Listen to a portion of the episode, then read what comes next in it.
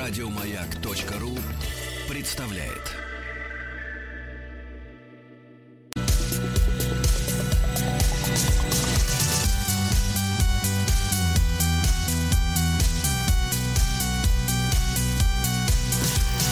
Сергей Стилавин и его друзья на маяке.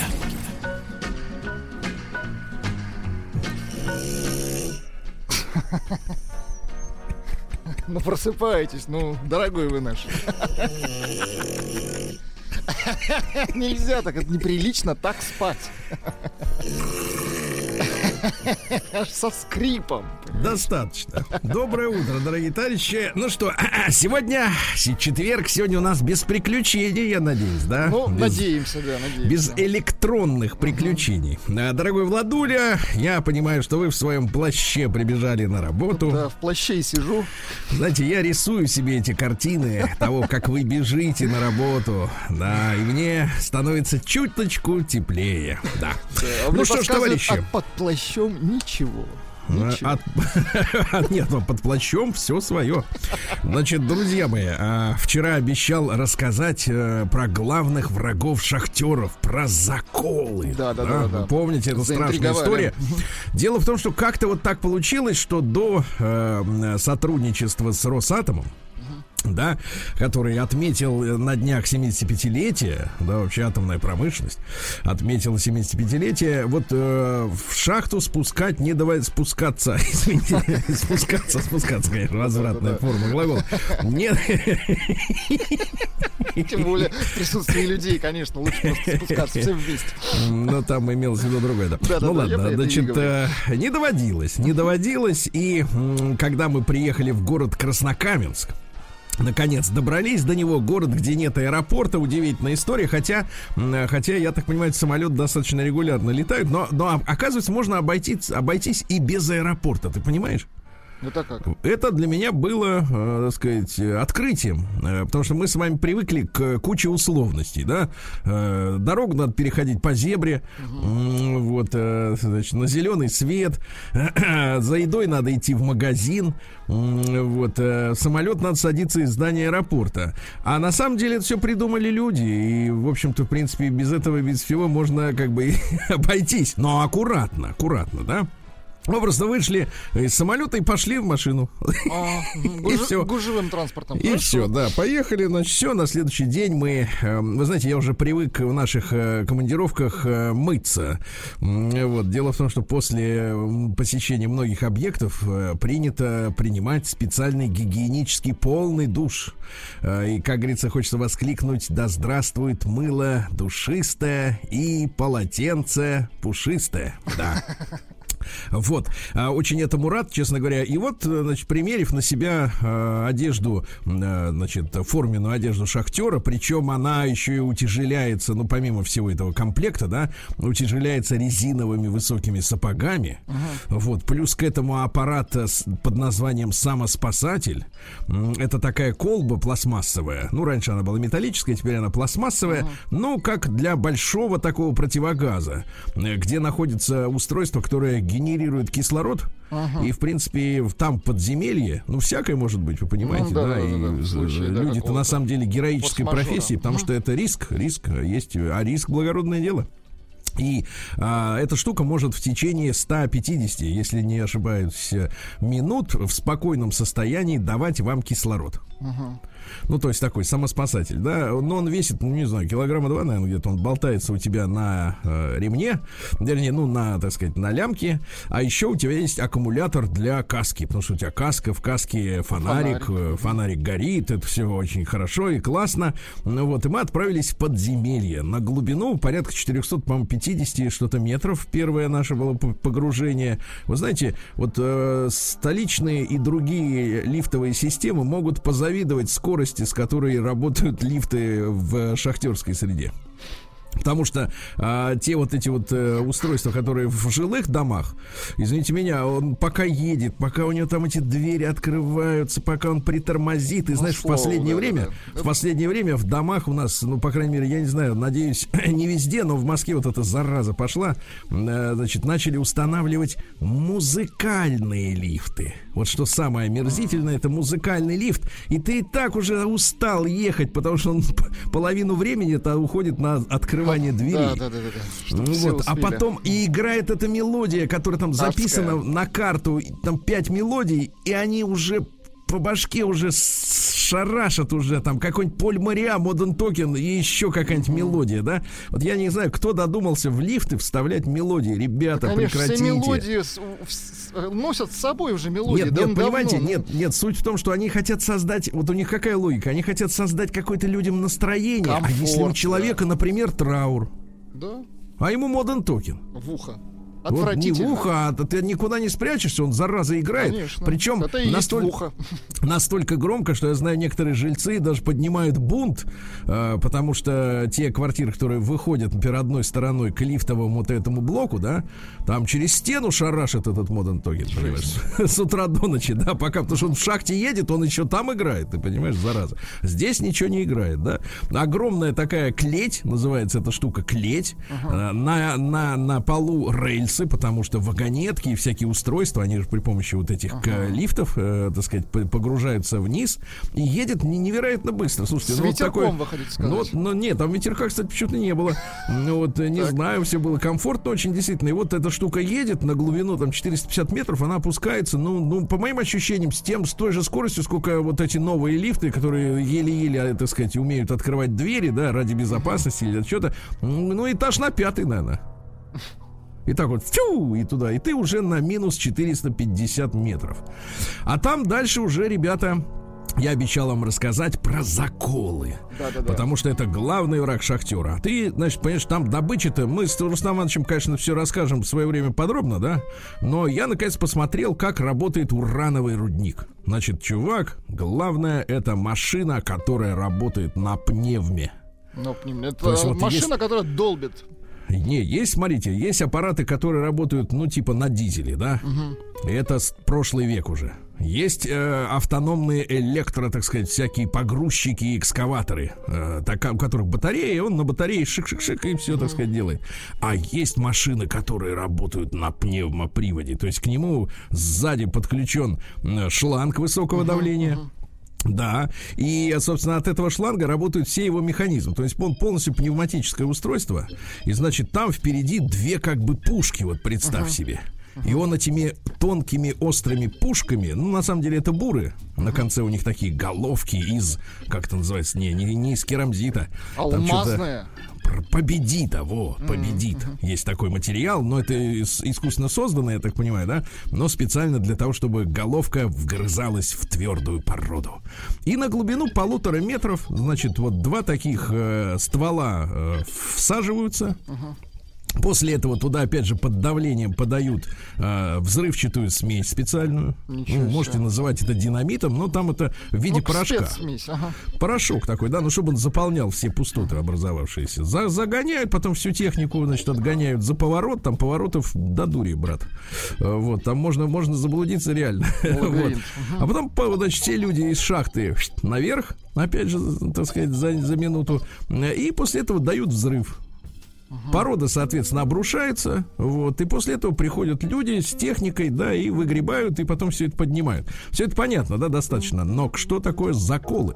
Дело в том, что когда происходит взрыв, естественно, он происходит не по правилам какой-то там человеческой геометрии, да, вот тебе прямой угол, тут тебе крыша, тут тебе бока, да. Ну, по-разному А может результат Порода по- ломается. Да, да, да. Порода взламывается, да, и может самые опасные заколы это как бы торчащие такие, знаешь, острые э, языки, условно говоря, говоря, да, они небольшого размера, на потолке. Но дело в том, что после взрыва непонятно, а вся ли порода, например, откололась, или какая-то находится в полуотколотом состоянии наверху. Понимаешь, А, ну да? понятно, с точки зрения безопасности, насколько Да, это, и да, то есть, кре- то есть, в принципе, да, да. там каждый, каждые сутки, значит, бригада специальная проходит, об- ну, фонариками обследует все это дело очень тщательно и проверяют, чтобы вот эти торчащие углы какие-то, да, они при отколупывании, извините за такое выражение, ломиком специальным, чтобы они не... э, самое опасное, что эта штука может потянуть за собой какой-нибудь, ну, там, э, Ну, сказать, большой камень. кусок, да, да, да, Да, причем у, у- урана большая плотность, то есть там, по-моему, в 2,3, ну или в 2,5, что-то в этом роде плотнее, чем просто горная порода. Я не знаю, с чем Ну, сравнить. тяжелые, да. Мгм. Вот, она, Тяжелая. то есть объем меньше, а вес больше, условно говоря, да? То есть вы бы, если бы вы были, были бы сделаны из урана, весили бы 200. Ну, понятно, да, да. Ну, понимаете, жесть, да? если такое, Вы- да, на голову. Да, да, да. И, короче говоря, самое опасное, что это может и на голову, и там на ногу, и так далее. Вот, вот это и есть заколы. И в закол, чувак, самый главный враг шахтера, запомни. Ну, понятно, опасно, вот. короче, да. Ну и, соответственно, да-да-да, вот так мы походили, поснимали, аппаратуру всю эту поснимали, все эти машины, все это войдет в специальный выпуск, э, естественно, на канале Большой Тест-Драйв, ребята, совсем-совсем скоро. Вот. А потом, э, вот единственное, что мы не снимаем, и мне кажется, это, конечно, некоторая ошибка, э, но, так сказать, как говорится, не я тут сценарий пишу. Вы режиссер, Вот так? это, конечно, прием душа. Потому что душ, знаете, вот, вот эта вот чистота, которая с тебя смывает все это, так сказать, это настолько прекрасно, Владик, что Да, я... да, я вот- представляю. Мгм. вы представляете, да? И ты моешь себя. Моешь и ты, себя, да. Да, моешь, это Ты прекрасно. Вот, ну ладно, об этом мы поговорим, кстати, и сегодня чуть-чуть. э, Рустам Иванович к нам придет, за- заскочит. А пока у меня на столе, друзья мои, по-прежнему открыто замечательное письмо от петербургского постановщика сценической О, речи. боже.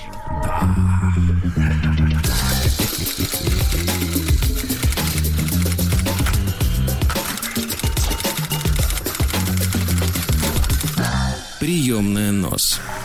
Народный омбудсмен Сергунец. Давайте мы распределим роли. Рассказывает э, постановщик речи, э, читает чтец Сергей Валерьевич, а Владуля, как бы э, понятой, понятой от народа, он вкратце при со- п- п- содержание предыдущих серий. Будьте любезны.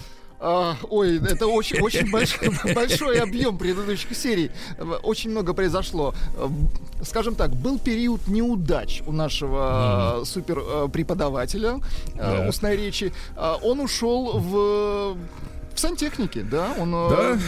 по- работал по вызову, вот, и, как оказалось, не только э, в сантехнической части был Не умен только по и способен. спец. Да, да, да, то есть он, он такого широкого профиля Да. оказался мужчиной. В какой-то момент у него вот э, как раз в Пошли момент... заказы. Да, пошли заказы, у него заклинило...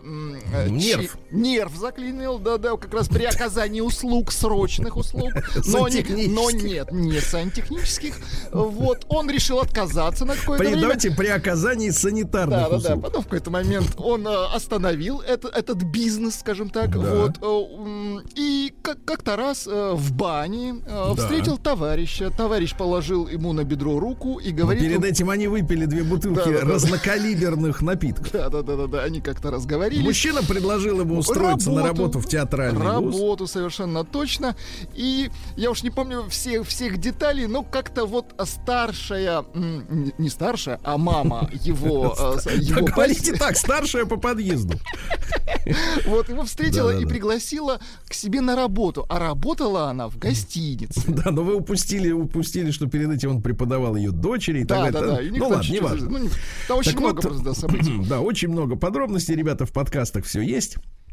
Так вот, э, значит, мужчина пишет э, следующее. Так. Я по-прежнему провожал после занятий в ВУЗе мою девушку-студентку. Стоп, Сергей. Пока не забыл, хочу ответить на ваш вопрос, возникший у вас после того, как я озвучил разницу в возрасте в 25 лет. Действительно, мужчина поймал себя на мысли, что ему 50, и ему стало страшно. Вам когда-нибудь было страшно, Владик, заглядывая в, в паспорт? Нет, нет, вот, к сожалению. Никогда. Или к счастью, никогда. А когда его портят? Когда портят, было страшно, да. Ну, немножко. Первое. Ну, Я имею в виду девственную чистоту паспорта, конечно. Первое. Я не являюсь сторонником инсценировок исторических событий.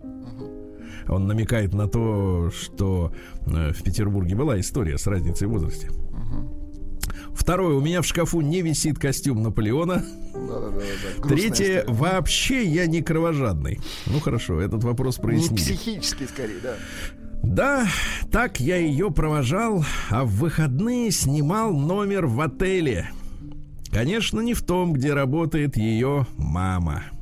Все было романтично, и дальше очень важная фраза, она нужна для мужского здоровья. Вы знаете, мы все время переживаем о здоровье женском. Вчера даже такой праздник был.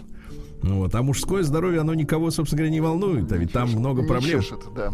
да, только по телеку дают рекламу этих таблеток всяких, которые уже, как говорится, уже, так сказать, когда все случилось. Все было романтично, она была довольна. Знаете, как хорошо, когда мужчина доволен тем, что им довольны. Конечно. А то, знаешь, вот э, на женщин смотришь иногда, у них все время такие недовольные личики. Так вот, знаешь, лобик нахмурен, так, все время какая-то претензия вот во взгляде, да? А когда женщина довольна, и мужчине хорошо. Я представляю даже, как это происходит. Ему пожали руку, сказали, молодец, сынок, хорошая работа была. Нет, good job как говорят в фильмах все время американцы. Добро пожаловать в семью. Все было романтично, она была довольна, но меня не оставлял вопрос, что в итоге так. впереди я видел тупик. Снять квартиру и жить вместе не проблема, но что дальше? Но она, сама не ожидая, ответила на этот вопрос, сказав в один день. Владик, мне надо подготовиться сейчас. Сказав один день, можно тишину? Конечно. Я хочу от тебя ребенка. Понимаете? Хотите, хотите подберу нет, нет, это я не вам. Да, да, да. Это я читаю. Я, вы, я вы понимаю. Не поймите, я, вы не поймите превратно, Владик. Нет, я не хочу, чтобы между нами... Для... Да, я не, нет, я погодите, понимаю, что я не хочу, чтобы... от первого лица, да, естественно. Да, я по... хочу я подобрать хочу, чтобы музыку между для нами... этого спектакля. Она ему да. говорит, я хочу ребенка. Да. Звучит, след... не тупите, звучит да. следующая музыка. Нет, а можно и. Какую? А можно и другую вот музыку. Да. Хорошо. Да, да, да. Я просто не хочу, чтобы между нами с вами промелькнула черная ну, Господи, за кого вы меня принимаете? Вы же считаете рассказ. Да, хорошо, но вдруг я настолько убедительно читаю, что вы поверите. Не настолько, не переживайте. Ну хорошо, слава богу. Знаете, честно говоря, у нее есть талант к театральному искусству. Поэтому мне было не очень понятно, зачем даже ради такой святой вещи, как материнство, бросать учебу в ВУЗе, в который она так стремилась попасть. Несмотря на свои чувства к ней и видя перед собой тупик, то есть перед ним девушка, а он видит тупик, тупик. Угу. я начал наращивать дистанцию. Ну, то есть делать ноги. Отрываться. Стал реже ее встречать, ссылаясь на неотложные дела. Стал ей реже звонить. Вот женщины иногда спрашивают, а почему он не звонит, да? Ну, потому что какой-то был косячок. Это обозначает, что человек наращивает дистанцию. Да, да, да. И что вы ошиблись. Таким образом, прошло две недели, в которые я не пил. Поздравляем. Давайте так, две недели, в которые... Они ведь запомнятся на всю жизнь. Конечно, две... Потому что те, которые... Те, в которые он пил, они не запоминаются. А это, это, как это назвать, э, две сухие недели. Да, что ты сейчас делаешь? Я записываю свои воспоминания. И вот два дня назад я подъехал к вузу, чтобы встретить ее Встал поодаль. Владик очень сейчас будет перед такая важная ну кода. Встал поодаль и вдруг увидел, как она выходит под ручку с молодым человеком. О боже. Вероятно, однокурсником. Я остался стоять на месте, а внутри пустота. Постановщик речи и пустота. Практически как у Пелевина, друзья мои. Продолжение в следующей серии. День дяди Бастилии Пустую прошел. 80 лет со дня рождения. Ух ты, а ей уж 80.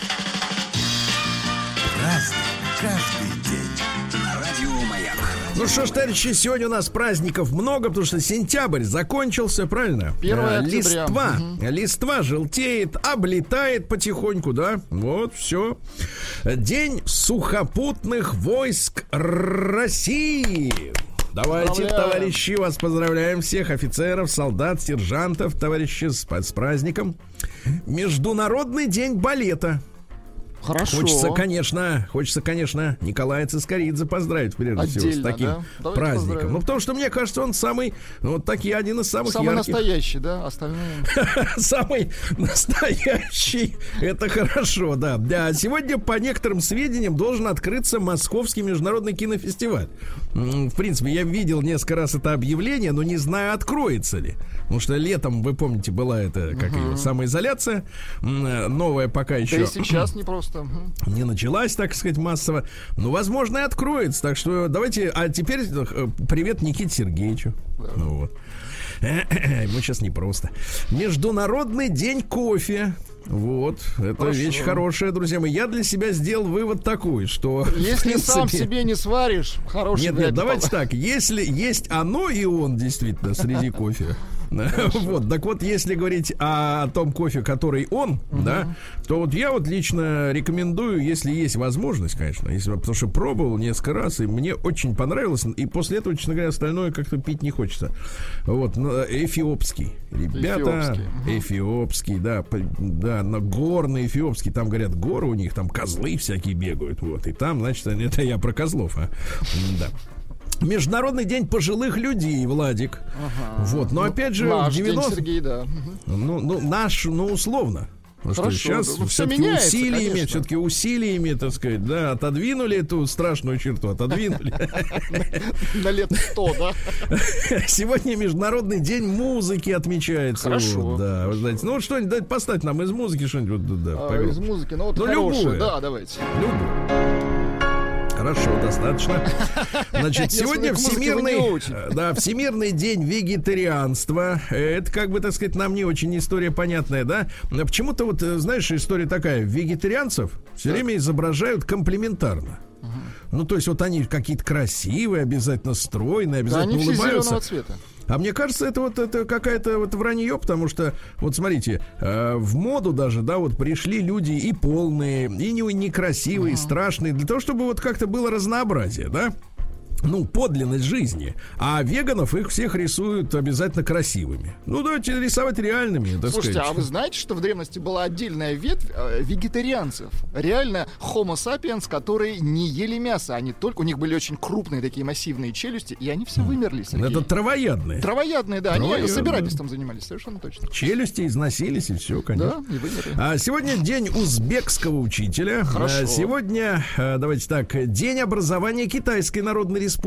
Гуляют целую неделю, да. Вот поздравляем наших китайских товарищей, так сказать, как там это стратегические пар- партнеры, да. Точно. Э, День саке в Японии. Очень хорошо. Нихон шунохи. Это кричат кампай. Кампай кричат. Кампай. Ну и хорошие праздники. Давайте для вас Владик специально Давайте. подобрал. Во-первых, сегодня день Международный день охраны енотов. Отлично. Вот. А, наш праздник, Владик, отдельно день кружевного белья. О, боже. Да. Это искусство. Ну и сегодня русский народный праздник Арина Шиповница. Естественно, собирали шиповник, да, вот, наблюдали за журавлями, м, вот, э, но вообще Арине посвящено три праздника. Сегодня Шиповница, да, первая Арина приходится на 29, на 29 апреля, она, праздник называется Арина Разрой берега. 18 мая рассадница, то есть надо сажать рассаду. Ну, а сегодня вот э, журавлиный лед, потому что поднимаются журавли, курлыкают и берут курс на Арабские Эмираты. Да. Праздник каждый день.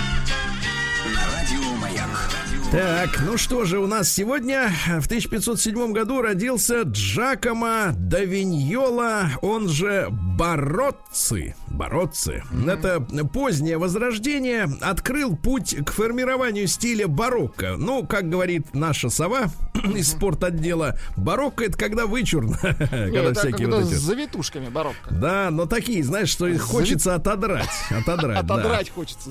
Понятно. Я про завитушки. Естественно. Вот. Ну что же, в 1550-м Иван Грозный сегодня издал приговор, это тогда называлось, Так. понимаете? Приговор, по-нашему указ, о том, чтобы служилые люди э, в московской и окружающих уездах были избраны, то есть создание регулярной русской армии. О, хорошо. Вот, очень хорошо, да. А, в- кстати, вот тут недавно отмечали очередную дату победы при молодях. Вы знаете, это у меня по соседству, где-то несколько километров буквально от моей бани. Вот прекрасно это поле, где состоялась битва, последняя битва э, войск Ивана Грозного как раз э, с ребятами с юга. После которой и э, закончились все набеги, наконец. да? кочевниками. Мгм. Так вот, там же ведь, э, так сказать, гвардейцами-то были опричники. И они, кстати, все практически там и полегли. То есть опрична закончилась э, после этой победы. Ну, то есть, вот, понимаете, да? И они геройски дрались, понимаете? А то про них там рассказывают всякое, что, мол, типа палачи там, то все 50 На службе На самом деле да. герои. Да, да, да. А Сегодня в 1754-м Павел I родился. Ну, печальной судьбы, вы понимаете, К император. сожалению, да. Мгм. Да, печальной судьбы. Вот, э, в принципе, э, э, сказать, Екатерина II подарила сыну Гатчинское имение. Гатчина тоже прекрасный пригород Петербурга. Если вдруг занесет, так ты и туда нагряньте. Э, Вот, э, здесь Павел завел обычаи, отличные от петербургских, понимаете, так. да? Вот, завел Гатчинскую армию. Да. Свою небольшую М, армию. Вот, э, офицеры в полной форме, парики, тесные мундиры, ну, чтобы стройнее казаться, да. А Вот, наказание с шпицрутанами за малейшие упущения. Но он был И за фанатом германских вот этих вот ну вот историй. вообще военщины, да, Да. Не, не путать с Петром Третьим, но вот тоже, так сказать, да. Вот. Ну и что, значит, какая интересная история, э, значит, связанная с Павлом, также еще интересного. Вот, он э, занимался лингвистикой, да. То есть, например, э, э, выкинул из русского словаря такие слова, как гражданин и отечество, э, чтобы э, политические настроения убрать. Э, что? Гражданин заменен обывателем, а отечество государством. Вот. Э, Вот, например, слово отряд заменилось на деташемент. Да. А Выполнить надо было говорить исполнить, а врача заменили на лекаря. Лекарь. Лекарь, да, Интересно, а не да. врач. Да, а врач просто вот со- созвучно со враньем, понимаете? Нехорошо это как-то. Давайте действительно лекарей. Вот. А лекарь, он как бы лекарство, правильно? Вот лекарь. Хорошо. Да. В 1791-м э, Сергей Тимофеевич Аксаков, наш писатель, ну, конечно, аленький цветочек, да, естественно, да, но есть и серьезные произведения. Например, э, детские годы Багрова внука. Ничего себе. да? Да, не читали, естественно, судя по удивлению-то. Ну уж куда нам там, да? Ну вот писал Багрова. об охоте, о рыбалке, кстати, был другом рыбаков. Очень серьезным, да-да-да. Вот, так что разносторонний мужчина не только про чудище и аленький цветочек, а и интересные вещи расписывал, да? Э, Сегодня у нас в 1847-м Вернер фон Сименс, ну его звали еще и Эрнстом, Некоторые, да? Вот, его братья открыли фирму Телеграфен Бауанстальт Сименс und Хальске. Вы только не заводитесь. Вот, да, да, да. Сименс, э, так сказать, АГ, ну, акционерное общество АГ, Очень да. известное, да. Ну, там такие ин- инновации, как Динамо-машина, вы понимаете, да, трансатлантическое телеграфное сообщество, имплантируемый кардиостимулятор, но это уже без Вернера сделали попозже, да. Вот, сегодня в 1853-м, обращу внимание, именно середина м, 19 века в Австрии евреям запретили быть собственниками, понимаете? Видите, какие у них позывы-то этих австрийцев? Ну, они Давние, да. В 1869-м почтовые открытки выпущены в Вене. Вот. Это там, где, опять же, евреям нельзя было землю покупать. А почтовые открытки можно им было Ага, в покупать. 1800, ну а что, да, в 1870-м Александр Дмитриевич Цурюпа, нет, Цурупа, надо, я не знаю, как произнести это слово, ребят, когда, нет, дело да. в том, что Нет. после Ц идет Ю, Ага. а после Р идет У. Но это, Это только вот- Татьяна Гартман знает. Нет, нет, дело в том, что это наши, так сказать, бра- братские приколы.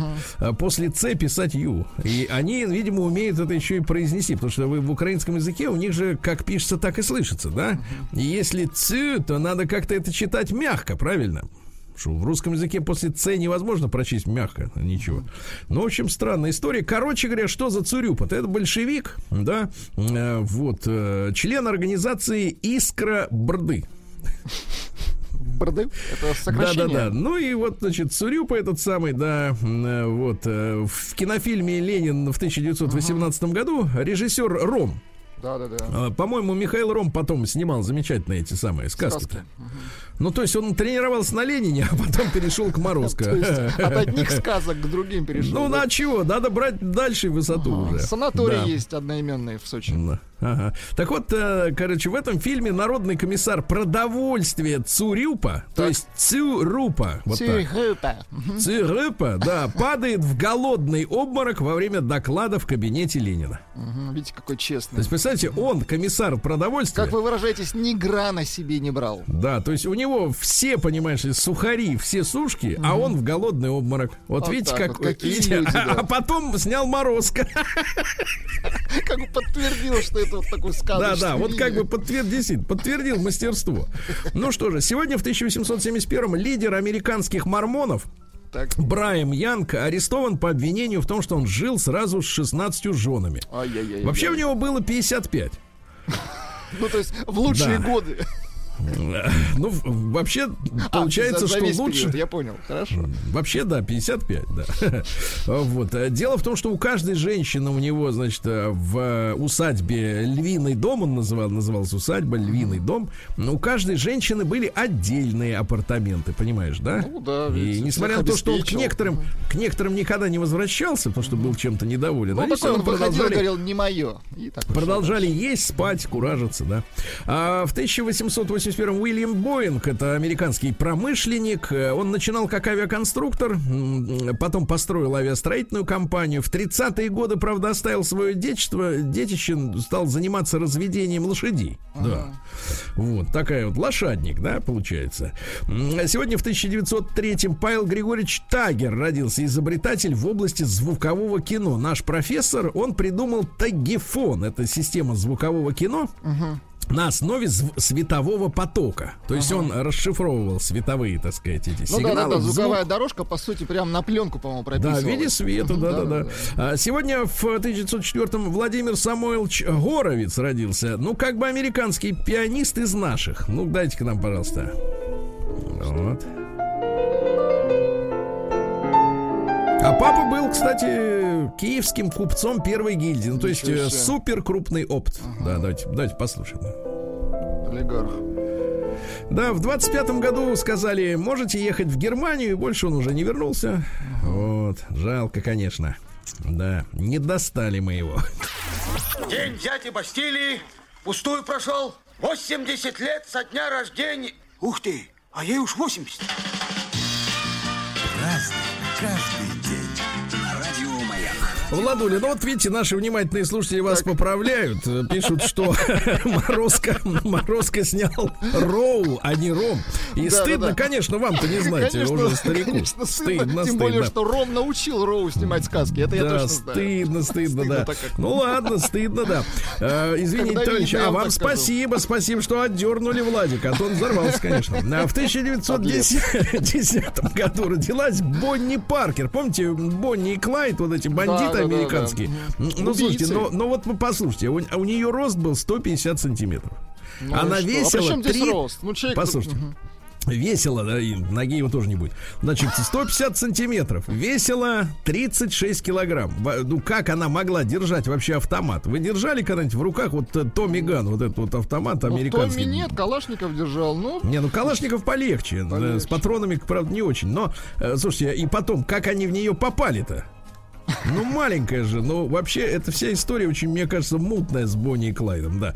Сегодня в 12 году родился Лев Николаевич Гумилев. У кого родился? У Анны Ахматовой и у Николая Гумилева, замечательного поэта, да. Ну, э, Льву Гумилеву принадлежит пассионарная теория этногенеза. Э, Ее многие осуждают, там что-то критикуют. Но там история такая, что есть у народа дух, понимаете, да? А бывает, что его нету. Вот, э, сказать. И про пассионарность он писал очень сильно, да? Ну вот смотрите, шесть стадий пассионарности есть. Ну-ка, давайте. Э, Нулевой уровень это обыватель, который при- приспособлен к окружающей среде. Ну, которому плевать. Так, Берет дальше. кредиты, выплачивает, ест, пьет, спит, все. Первый уровень, теперь поднимаемся. А, Значит, человек, который занимается благоустройством, но без риска для жизни. То есть э, на преступление не идет.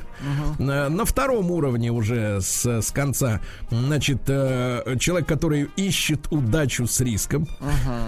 На третьем это называется фаза надлома. Например, крупные ученые, писатели, художники, они стремятся к идеалу. Ну, например, знания или красоты, да. На четвер- четвертая стадия называется перегрев, когда человек уже стремится не к идеалу там э, красоты, а к идеалу успеха. Ну, Такими, например, были Бонапарт и Суворов. На пятом супер перегрев, когда человек уже готов э, рисковать э, жизнью ради полного превосходства, но вот на верную гибель не готов идти. Таким был Сталин. Ну и на шестом месте это жертвенный высший уровень пассионарности.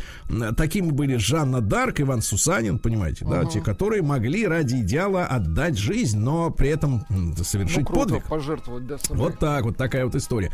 Сегодня у нас что же интересная история. А, В 1922 году в Москве в здании ГИТИСа прошел организованный по инициативе Валентина Яковлевича Парнаха м, первый джазовый концерт российских музыкантов, понимаете, да? себе. О, джаз притащили сюда, да? Буржуазный. Буржуазный, конечно, буржуазный, да. М, Сегодня Джимми Картер родился в 24 году, американский президент, 39-й. Папаша у него занимался выращиванием арахиса. Ну и шумное было дело, когда в 79 году на Картера напал кролик. Представляете? Да вы что? Да? Напал кролик, да, это было, был скандал. В 27 году родился Олег Николаевич Ефремов, прекрасный актер. Да, вот такая вот история. Актер, папа.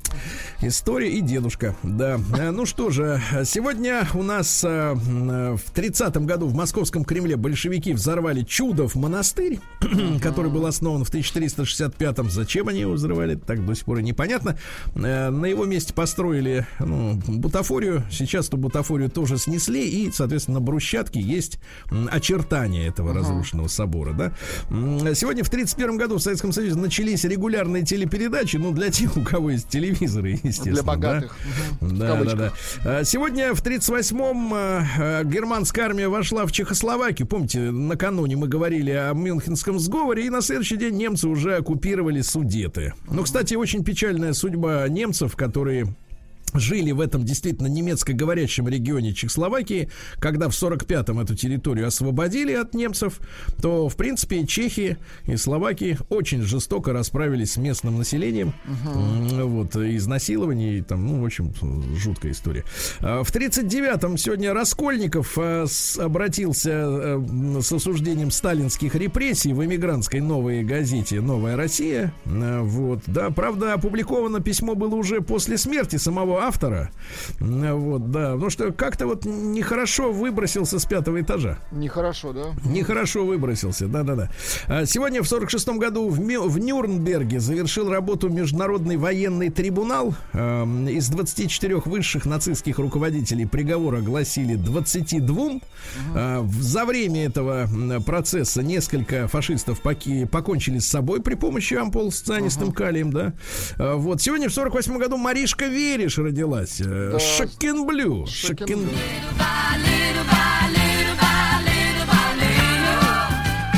Мал-помалу привыкал, называется. Ну, шустрая Да-да-да. она такая, да. Да, в 56 году латышская певица Айя Кекули было время, когда в советское, в советском, на советском телевидении была эстрада разных народов страны. Aarin Оригинал миллион алых роз. Давайте Да-да-да. послушаем, давайте чуть-чуть. да. Не, Постейцус, постейцус. Да, ну ладно, не надо. Не, бой, не, не надо мучить меня. Значит, в 60-м году э, с конвейера сошел первый запорожец, который в народе назвали Горбатый. А знаете, какой самый прикол у запорожца Горбатого? Что у него стекла для лобовухи и для заднего были одинаковые. Это называется универсальность. Сергей. Не, это круто, кстати, да, это круто же, да, так создать форму, что стекла можно менять одинаковые, да. Ну что, сегодня Зак Галифинакис родился в 69-м, мальчишник, наверное, многие смотрели эту, этот фильм, да, эту сагу. Детский, да. Там есть подробность такая. Э, У него с женой двое детей. Одного зовут Руфус, а имя второго до сих пор неизвестно. Мальчику уже 7 лет. Вот. Ну и что у нас сегодня? В 89 году, в 89-м еще Советский Союз был. Дания стала первым государством, где разрешили регистрировать однополых. Вот. В 89-м? В 92 году, да, в России начали выдавать ваучеры. Где ваш ваучер? Как он работает Слушайте, на вас? не знаю, Да. кому-то отдал из родственников. Во-во. Ну и в 2017 году стрельба в Лас-Вегасе. Помните, когда с 32 этажа гостиничного ужас. комплекса Мандалей, Мандалей, значит, чего чувак Открыл стрелял? огонь. Да, да, ужас. Да-да-да. 58 человек убиты, и до сих пор непонятно, а как вот его заставили этим заниматься, да, как на него надавили, что он, ведя на верную смерть, устроил вот этот кошмар. Такая, такой вот денек сегодня, товарищи. Вот так.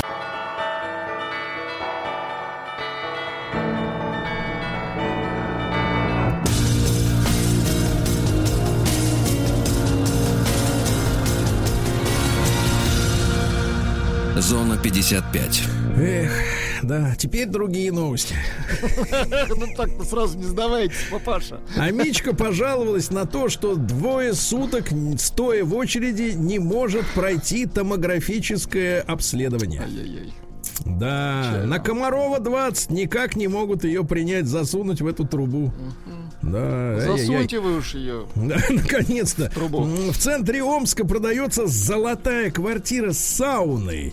А Так. по соседству живет губернатор. Очень И хорошо. все эти удовольствия за 30 миллионов рублей. Недорого. На улице Красина, кстати говоря. Вот вам и адресок. Да, омский пенсионер ударил маршрутчика после долгого ожидания автобуса. То есть нет, чтобы, нет, чтобы со словами «Дорогой ты мой, ну наконец-то ты приехал, дай-ка я тебя расцелую», а он ему раз и по башке. Ну, очень Представляете, злой какая благодарность, да. Хоть кто-то к нему приехал, а он драться, ну что такое. А Мичка, сидя дома, смогла украсть деньги у 25 жителей Томской области. Значит, что она делала? Она звонила на номера телефонов, которые брала на сайте бесплатных томских объявлений. Девушке 41 год, Вот, Э, значит, соответственно, с июля по сентябрь она звонила гражданам Томской области и снимала с их банковских счетов бабосики. Все понятно. А, Значит, а теперь э, рубрика следующая. Солнце против Омска. Так, давайте. Самая страшная новость. Из-за особого расположения солнца над Омском Уже звучит, вы знаете, ну не да, очень. Там барахлят телевизоры. Это из-за солнца. Все, понятно. Да-да-да, звезда, звезда. Но на самом деле там история такая. Звезда работы мешает работе передающего спутника, который именно вот в Омск, э, значит, шарашит э, сигнал. Надо А. Давайте дальше. А Мичка три раза похищала из одного магазина каждый раз по четыре пачки кофе. Ну, вот сегодня Международный день кофе, да. Ну и, наконец, давайте э, такой романтика. Романтика с душком. С душком, с копотью. А Мич два раза поджигал кафе ради примирения со своей женщиной. Он, а, дело в том, что женщина владеет кафе.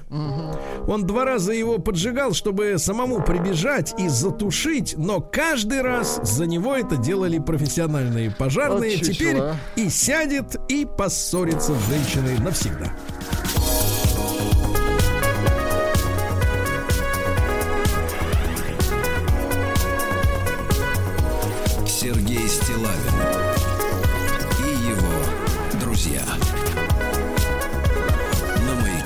Слушайте, радостная новость от Ростуризма, товарищи. Так. Я знаю, Владик, вы когда-то хотели стать э, велосипедчиком, да?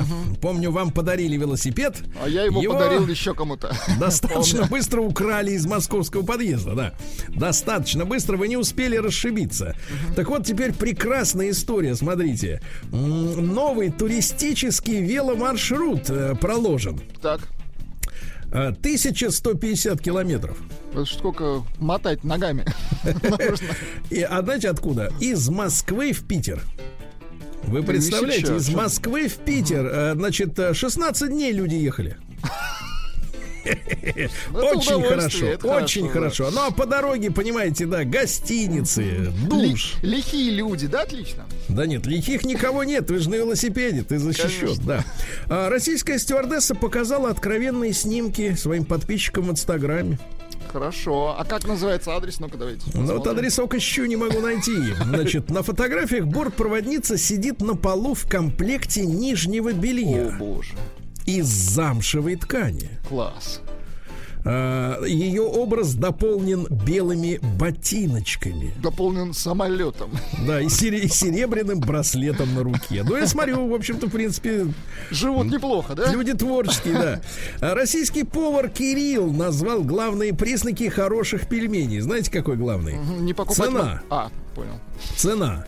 Э, Дешево не покупайте. Да-да-да, берите Волгоград, сами, дорогие. волгоградцам надоел 2020 они уже установили новогоднюю елку. Но это, правда, не в самом Волгограде, а в городе Калач-на-Дону, но тем не менее. Люди устали от 2020 года, да. Россияне назвали самую любимую картину киностудии Мосфильм. Вот, понимаете, да? На первом месте, ну, давайте, насколько вы народный, Ну-ка, пожалуйста. давайте, не знаю, Мосфильм. На первом месте.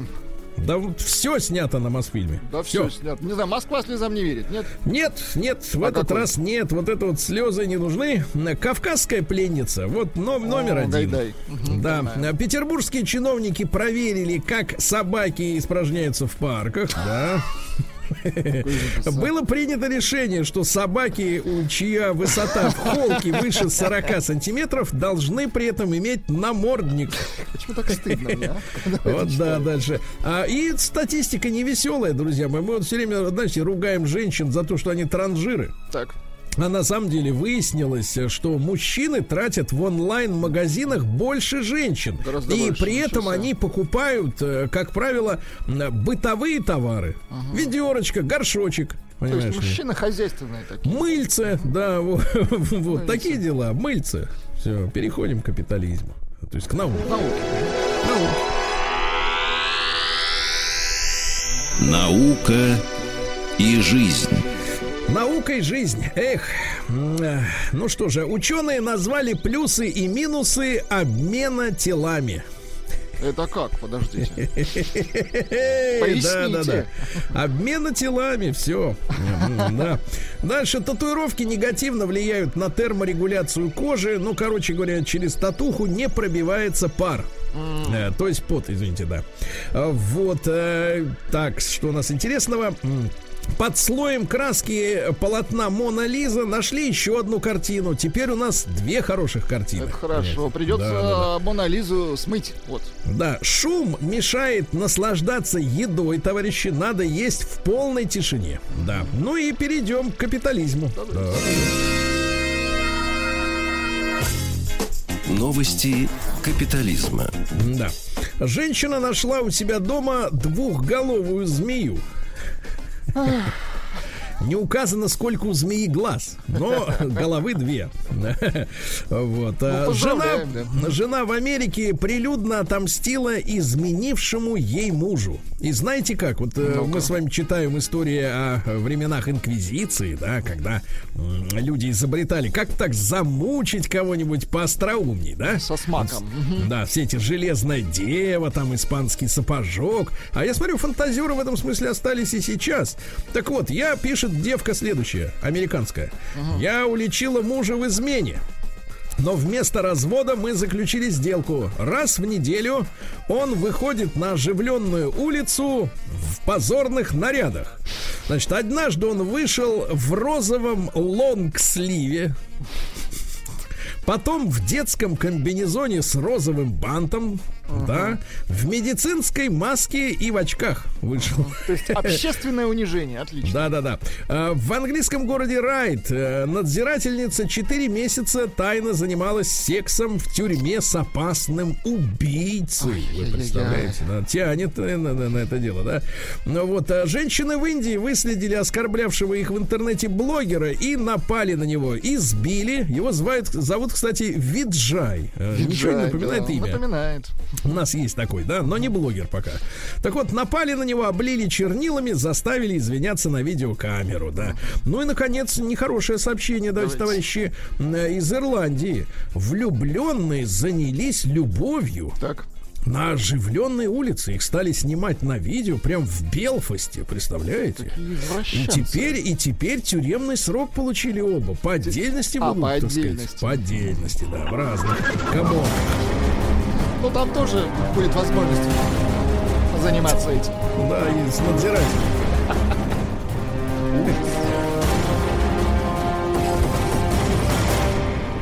Россия криминальная. Когда я открываю файл с надписью «Криминал», я каждый раз содрогаюсь, друзья мои.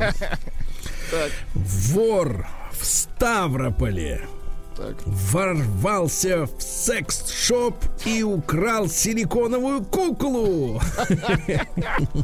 Да, да, да, да, да. С фразой. «такая нужна самому». Да, ищут. В Сочи, друзья мои, вы знаете, это ваш город, Владик. В Сочи на ребенка напал крот.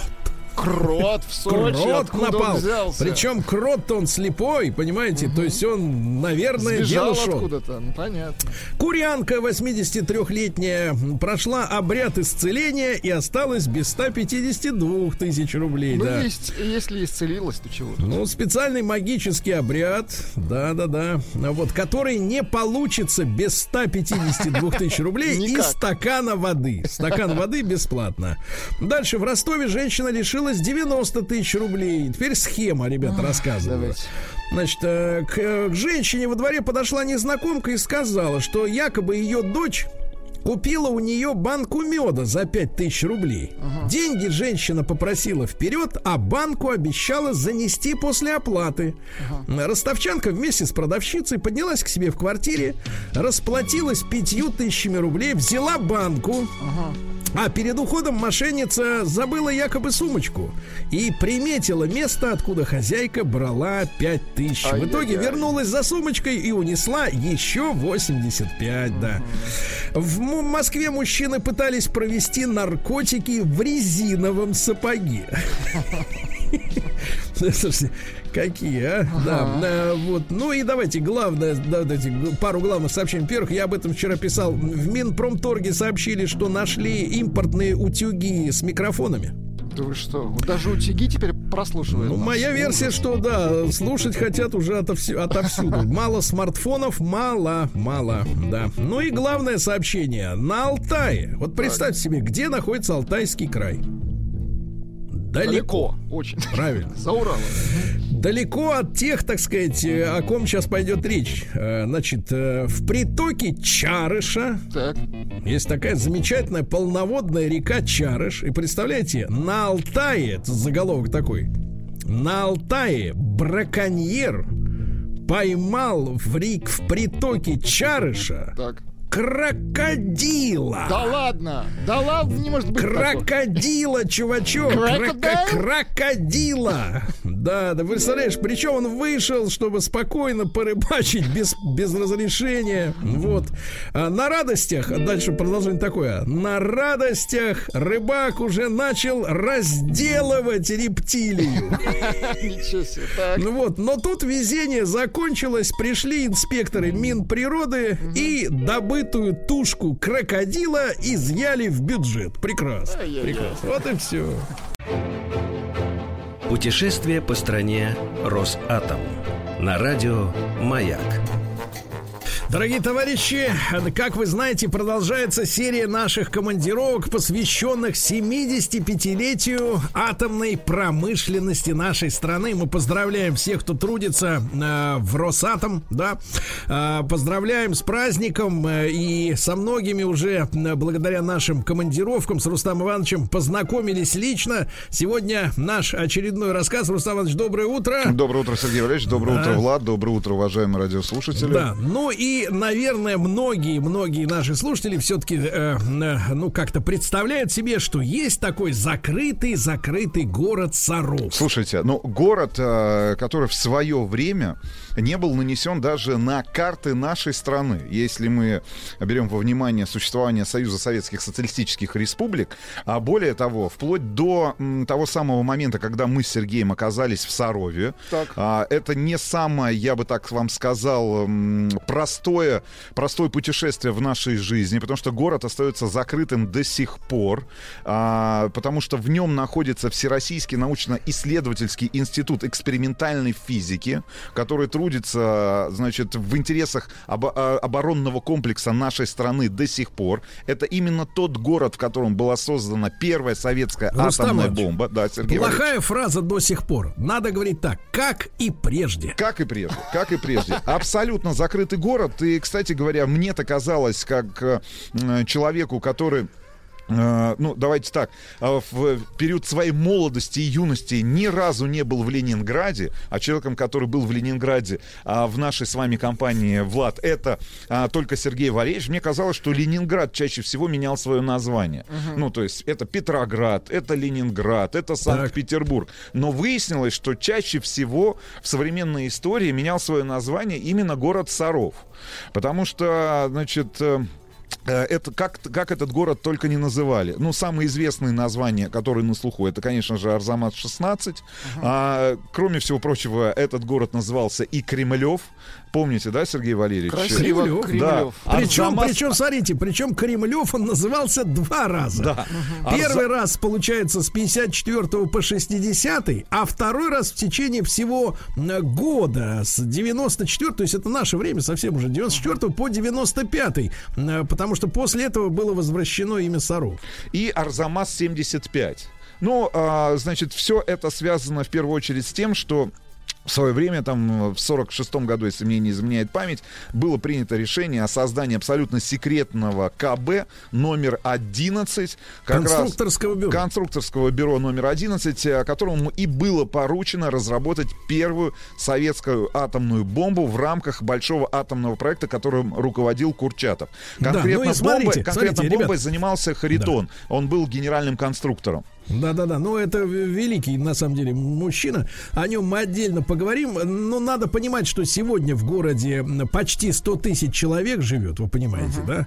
И что самое-то главное, в ядерном центре 9 тысяч ученых. 9 тысяч ученых продолжают трудиться в этом ядерном центре, несмотря на то, что э, может кому-то показаться, времена изменились там и так далее и тому подобное. Нет, люди работают. Вот так вот.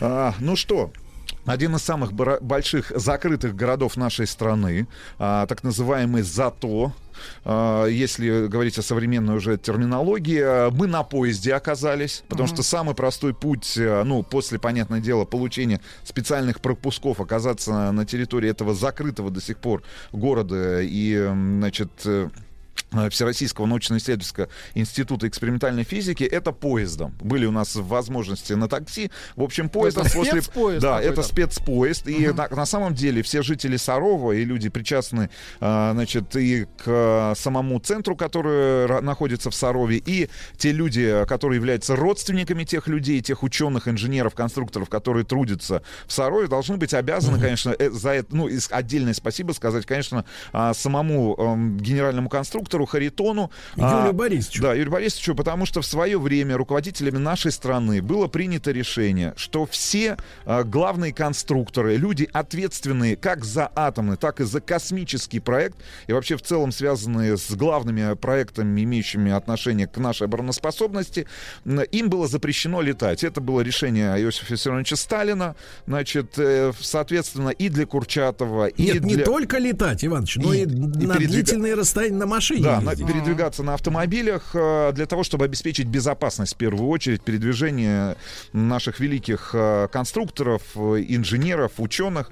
И вот, кстати говоря, у того же самого Харитонова, генерального конструктора, был собственный вагон, в котором нам удалось с Сергеем побывать, потому что удивительным образом Кроме всего прочего, нам удалось познакомиться еще и с человеком, который в свое время придумал, основал и реализовал эту идею создания а, ядерного музея. Это первый музей, наверное, да, ядерного оружия на территории Советского Союза и э, современной России. Но это очень, э, на самом деле, ребят, это очень сложная история, потому что э, речь-то идет о материалах секретных, правильно? Да-да-да, вот это И с удивительно. одной стороны, с одной, дело в том, что материалы для этого музея, который был открыт уже, я так понимаю, Ну, в э, 90-е. по- ну, после того, как в центр приехал Борис Николаевич Ельцин, вот, с ним, значит, поговорили люди о том, что хорошо бы создать музей рассекреченных уже материалов. Но вы представляете, да, ведь э, в секретном деле э, ну, очень, очень сложно оставить какие-то артефакты, да, как-то на каких-то складах или еще где-то, потому что все подвергается очень строгой отчетности и учету, правильно? И чтобы собрать вот эти материалы, хотя бы даже корпуса э, бомб, которые представлены вот в Саровском музее прекрасном, э, я до сих пор под впечатлением, да, м, ну, нужно несколько было, часов нужно провели. было, да-да-да, нужно было быть смелым человеком очень, ну, рисковать в конечном итоге, да, потому что все-таки это секретные материалы, которые официально никаким экспозициям от- отнесены быть не имеют права. Вот это очень сложно, да. И э, я договорю вот про Юлия Борисовича Харитона, да, замечательного э, конструктора нашего, ядерного. А, Да, так вот, э, что касается поезда, именно он фактически жителям Сарова подарил и нам с вами вот эту поездку на, регулярно ходящем поезде, да, э, выходящим из вот этого закрытого, так сказать, административного образования, потому что он в 80-х годах, там, в середине 80-х настоял на том, чтобы с Сарова ходил регулярно железнодорожный состав.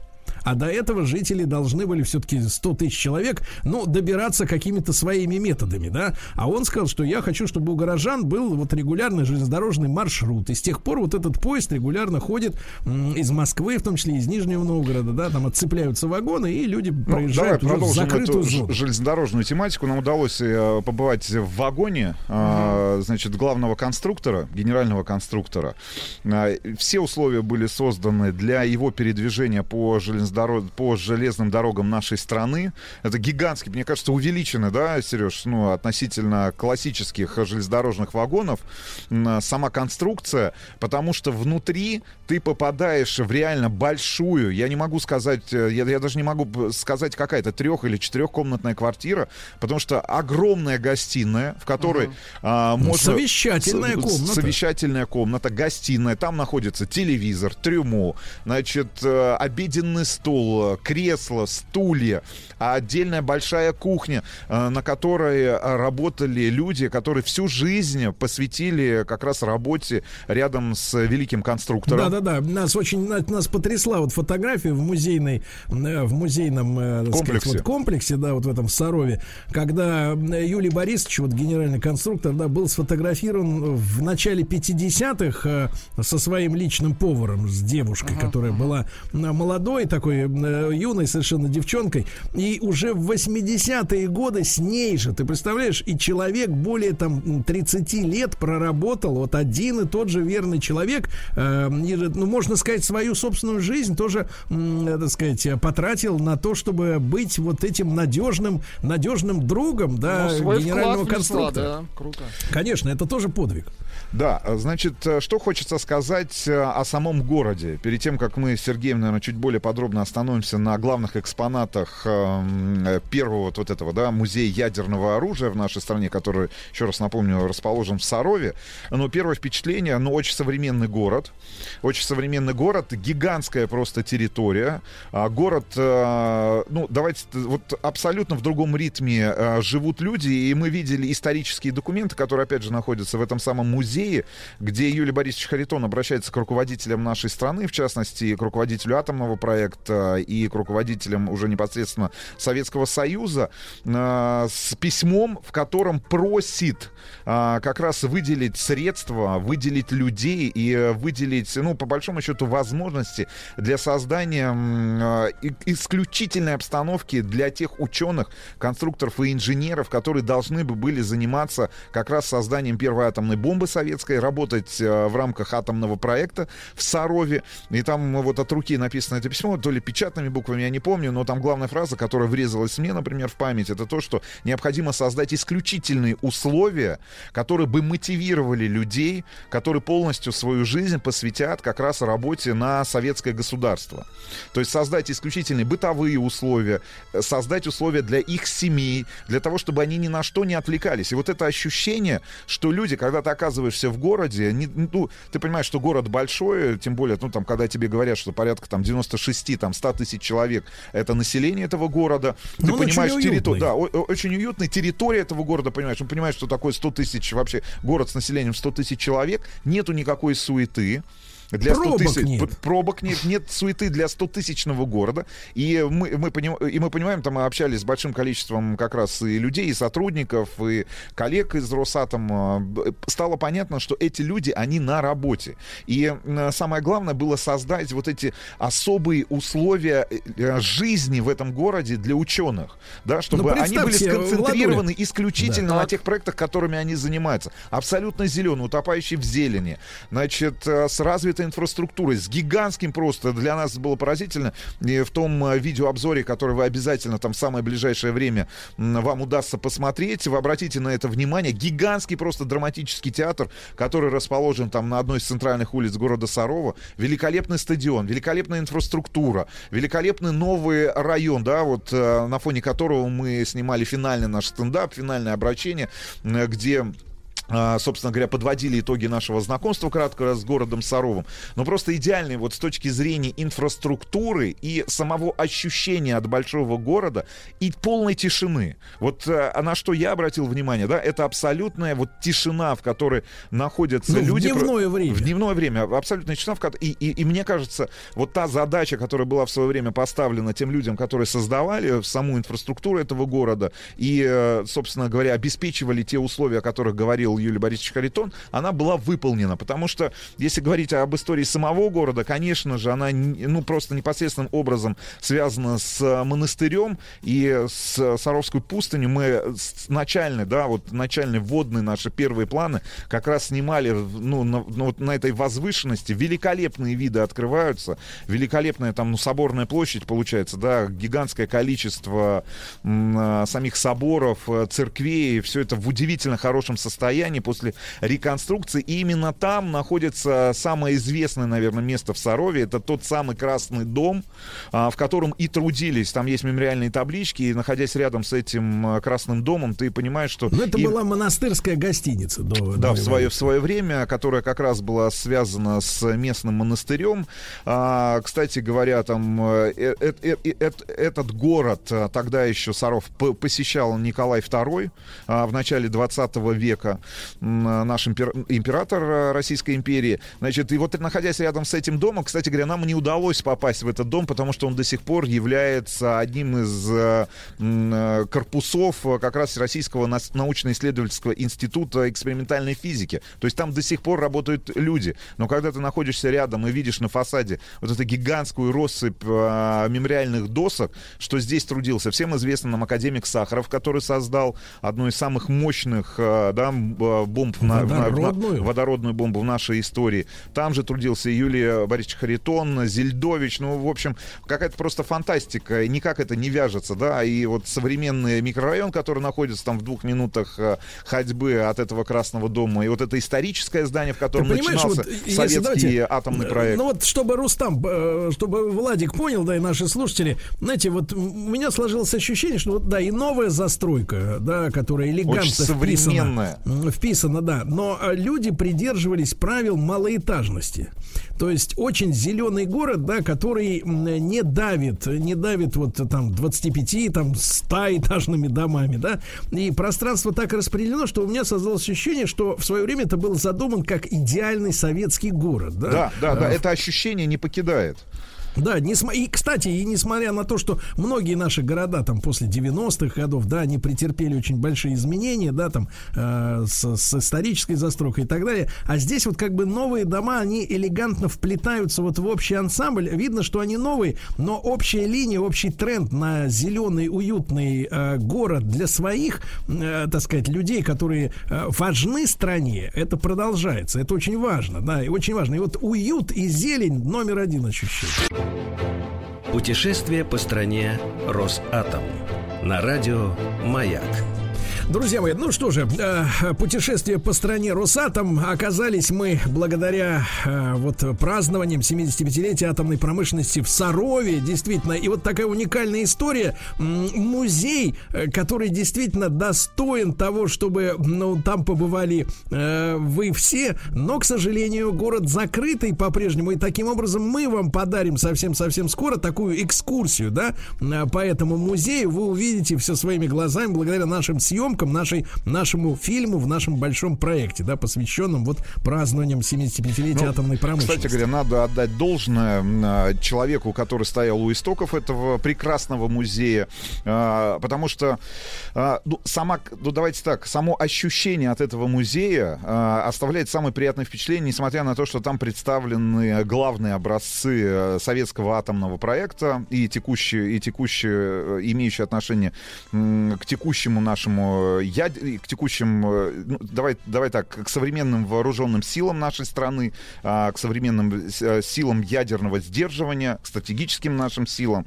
А, Началось наше знакомство с идеального практически черного шара, который расположен, является, ну, по сути дела, говоря, главным экспонатом этой экспозиции. Это так называемый заряд а, который как раз и был взорван а, в 49 году, если мне не изменяет память, А, потому что советские ученые в самые кратчайшие сроки создали советскую атомную бомбу первую. Она называлась э, РДС номер один. Это, оп- опять же, секретная аббревиатура, которая использовалась в документах для того, чтобы скрыть работы по советскому атомному проекту. Это очень интересно, да, вот этот и практически идеальный там черный такой черный-черный шар, который был... вы знаете, что мне это напомнило?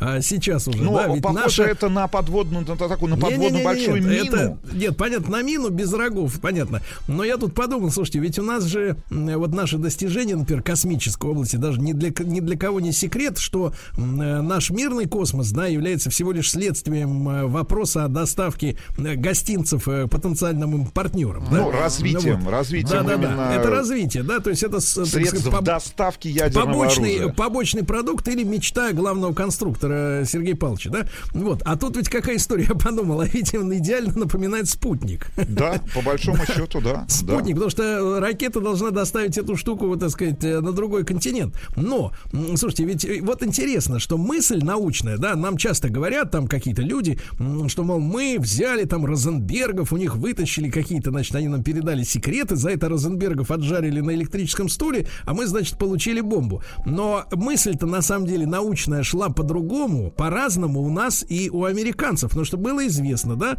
что для взрыва ядерного заряда необходимо критическую массу создать вот как раз ядерного м, топлива, да, фактически, да, Э, вот, э, и наши пошли по пути совмещения полусфер, да, то есть при помощи обычного взрыва э, две полусферы, полушара, два полушария, они сближались друг с другом, э, образовывалась критическая масса, происходил ядерный взрыв. А американцы-то шли по другому пути. Они брали, условно говоря, урановый цилиндр, да, с обогащенным ураном, цилиндр, и э, во время подрыва вставляли туда стержень.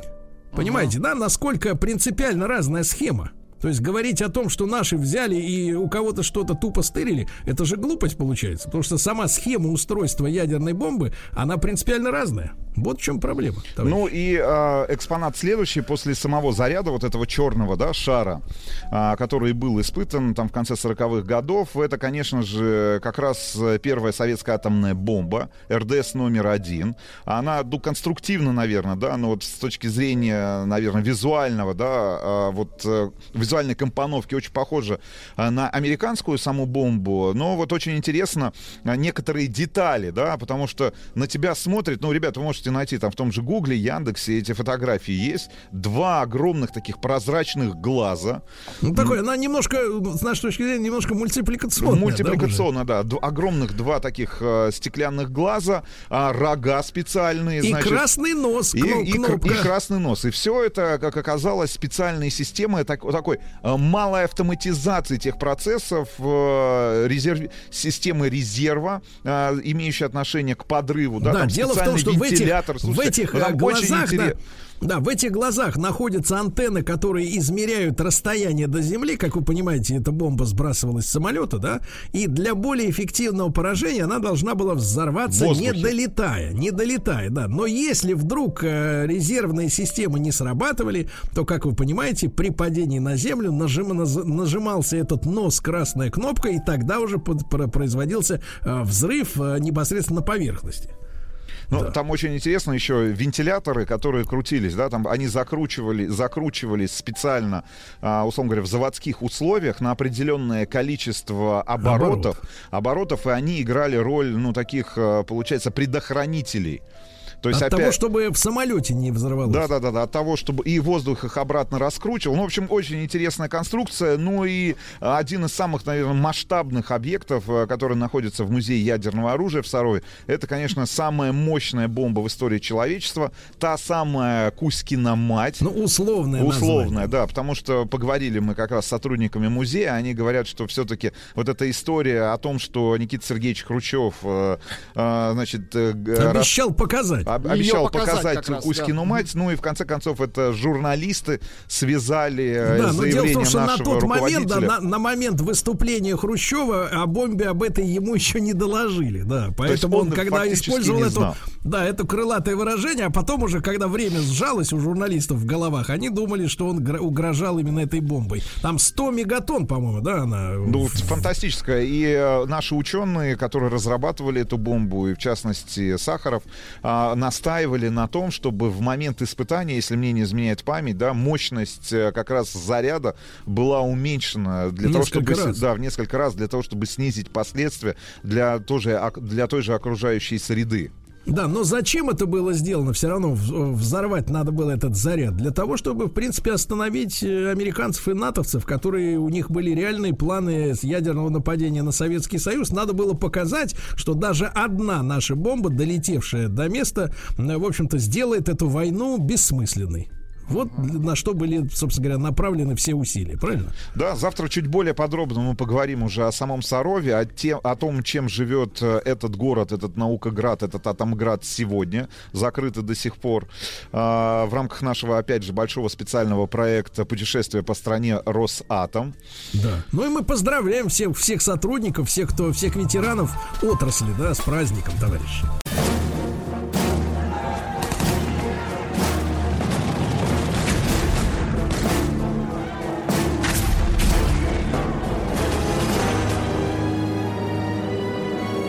Гражданская война. Друзья мои, наш э, цикл, новый цикл этого сезона мы готовим, естественно, усилиями нашего любимого Василия Жановича Цветкова. Василий Жанович, доброе утро. Здравствуйте.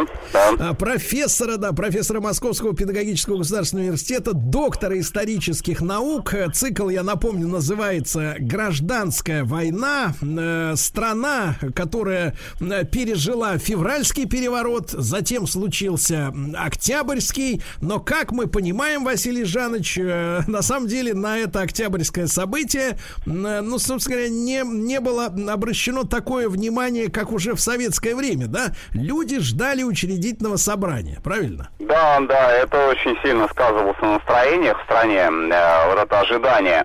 Потому что есть мнение, и действительно оно оправдано, а, что даже вот те перемены во власти, которые произошли, они временные, то есть, э, ну, рано или поздно большевики, если уж их не уберут э, там с помощью Керенского и Краснова, других каких-то генералов, то, во всяком случае, учредительное собрание не даст э, мандата власти, не даст доверия большевикам.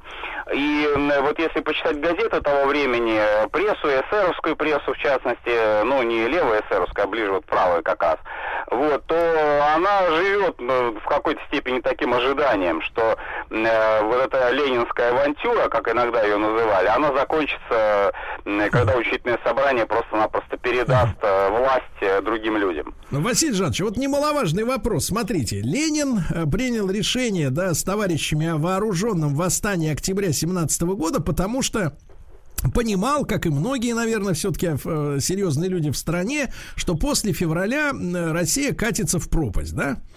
Вот. А в обществе вот это, это понимание, что временное правительство завело страну в яму, оно до сих пор еще так широко не, не, не родилось. Вот эти надежды на учредительное собрание, вот, вот как вы понимаете, у людей, которые горели этим желанием, а, значит, чтобы на учредительном собрании решилась судьба страны, вот был э, сегодня такой модное выражение «образ будущего». Что они хотели в итоге на обломках уже, на, на пыли э, империи построить? Строить, вот эти люди?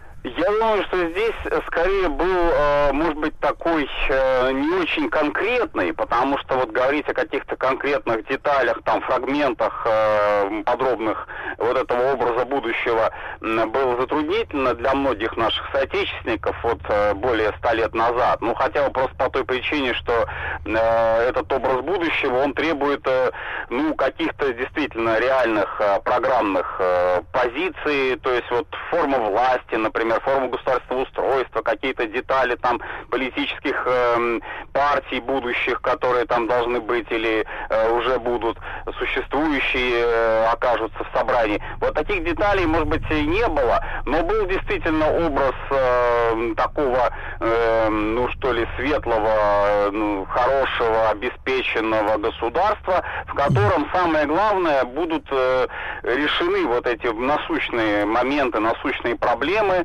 это проблемы Ленин э, очень точно их обозначил, очень своевременно их э, на втором Всероссийском съезде Советов попытался решить, во всяком случае, если уж не решили полностью, это, наверное, нельзя так сказать, это земля и мир, мир и земля. Вот конец войне и решение земельного вопроса. А, ну, а национальный вопрос, конечно, он тоже был очень актуальным. И потом э, в первые месяцы, собственно, вот декреты уже по национальному вопросу касались. А, был, конечно, не менее актуальный вопрос о социальном устройстве, о привилегиях, о неравенстве, о том, что вот это действительно вопиющее во многих э, случаях э, разделение общества на богатых и бедных.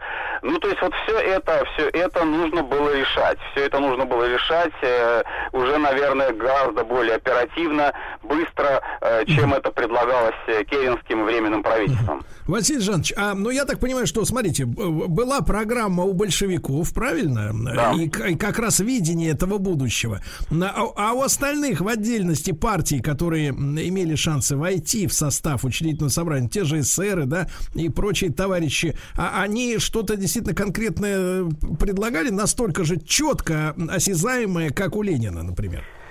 Опять же, вот здесь интересный момент, который, я думаю, надо всегда иметь в виду. Вот долгое время и до сих пор даже утверждается и утверждалось раньше, что вот противники большевиков, они такой развернутой программы не имели. То есть э, получается так, что только Ленин один смог предложить вот эту альтернативу на развитие страны. Э, но вообще вот если почитать э, программные документы партии э, не большевистские, да, вот соответственно кадеты те же самые, допустим, то у них программных заявлений было не меньше, может быть, даже больше.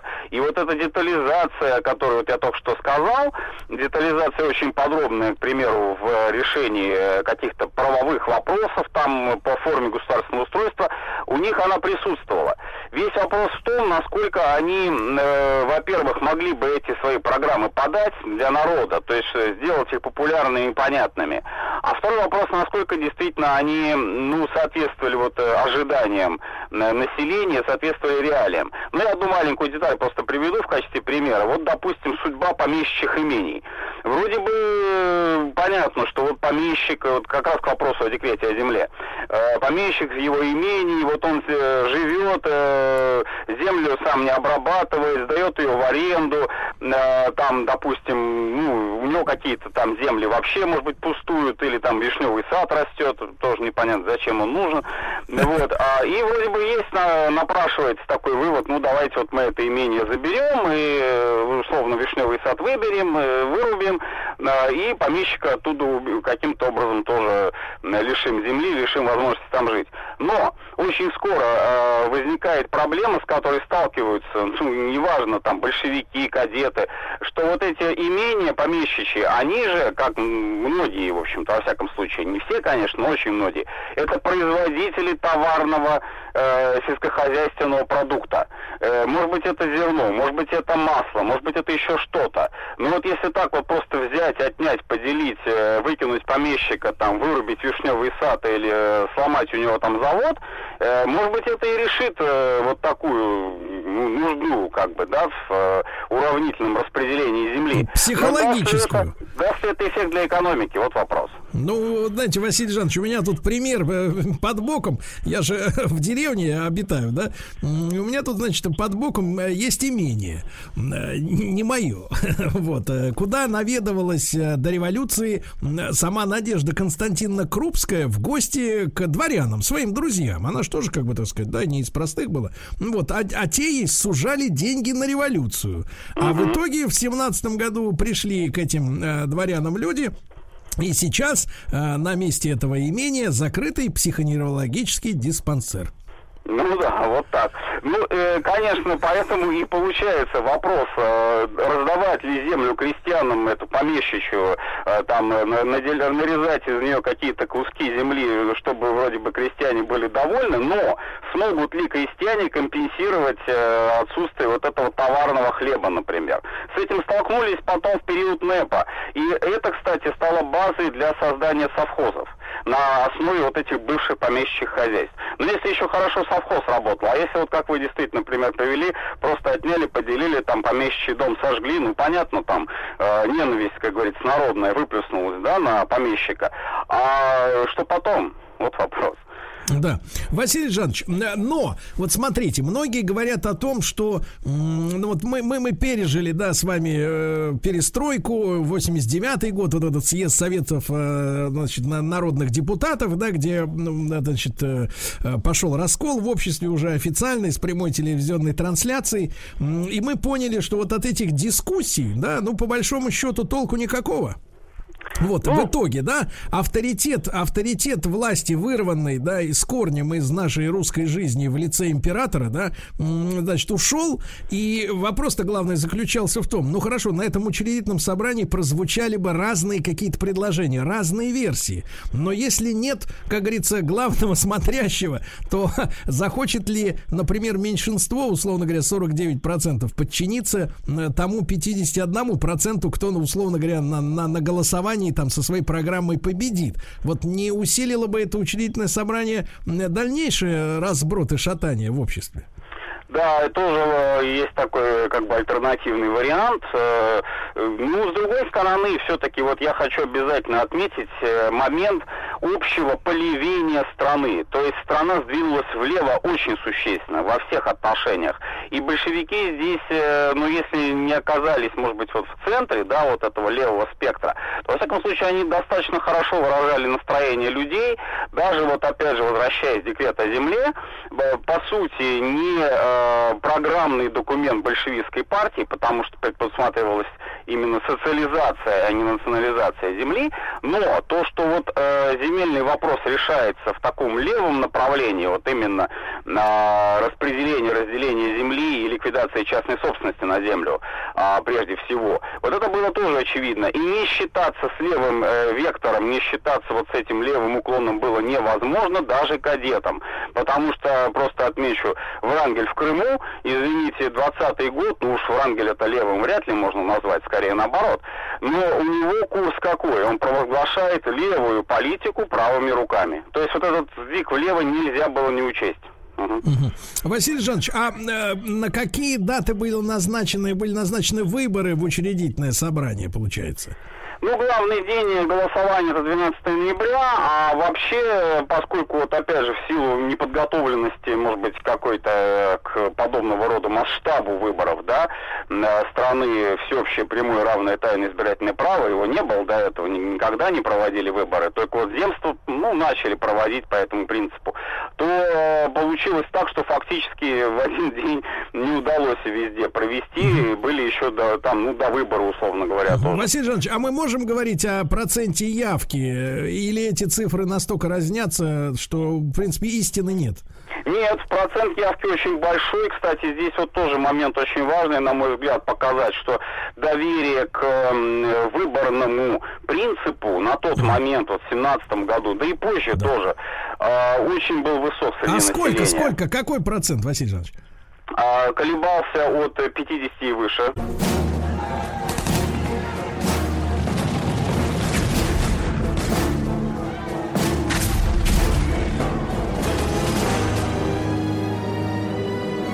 Гражданская война.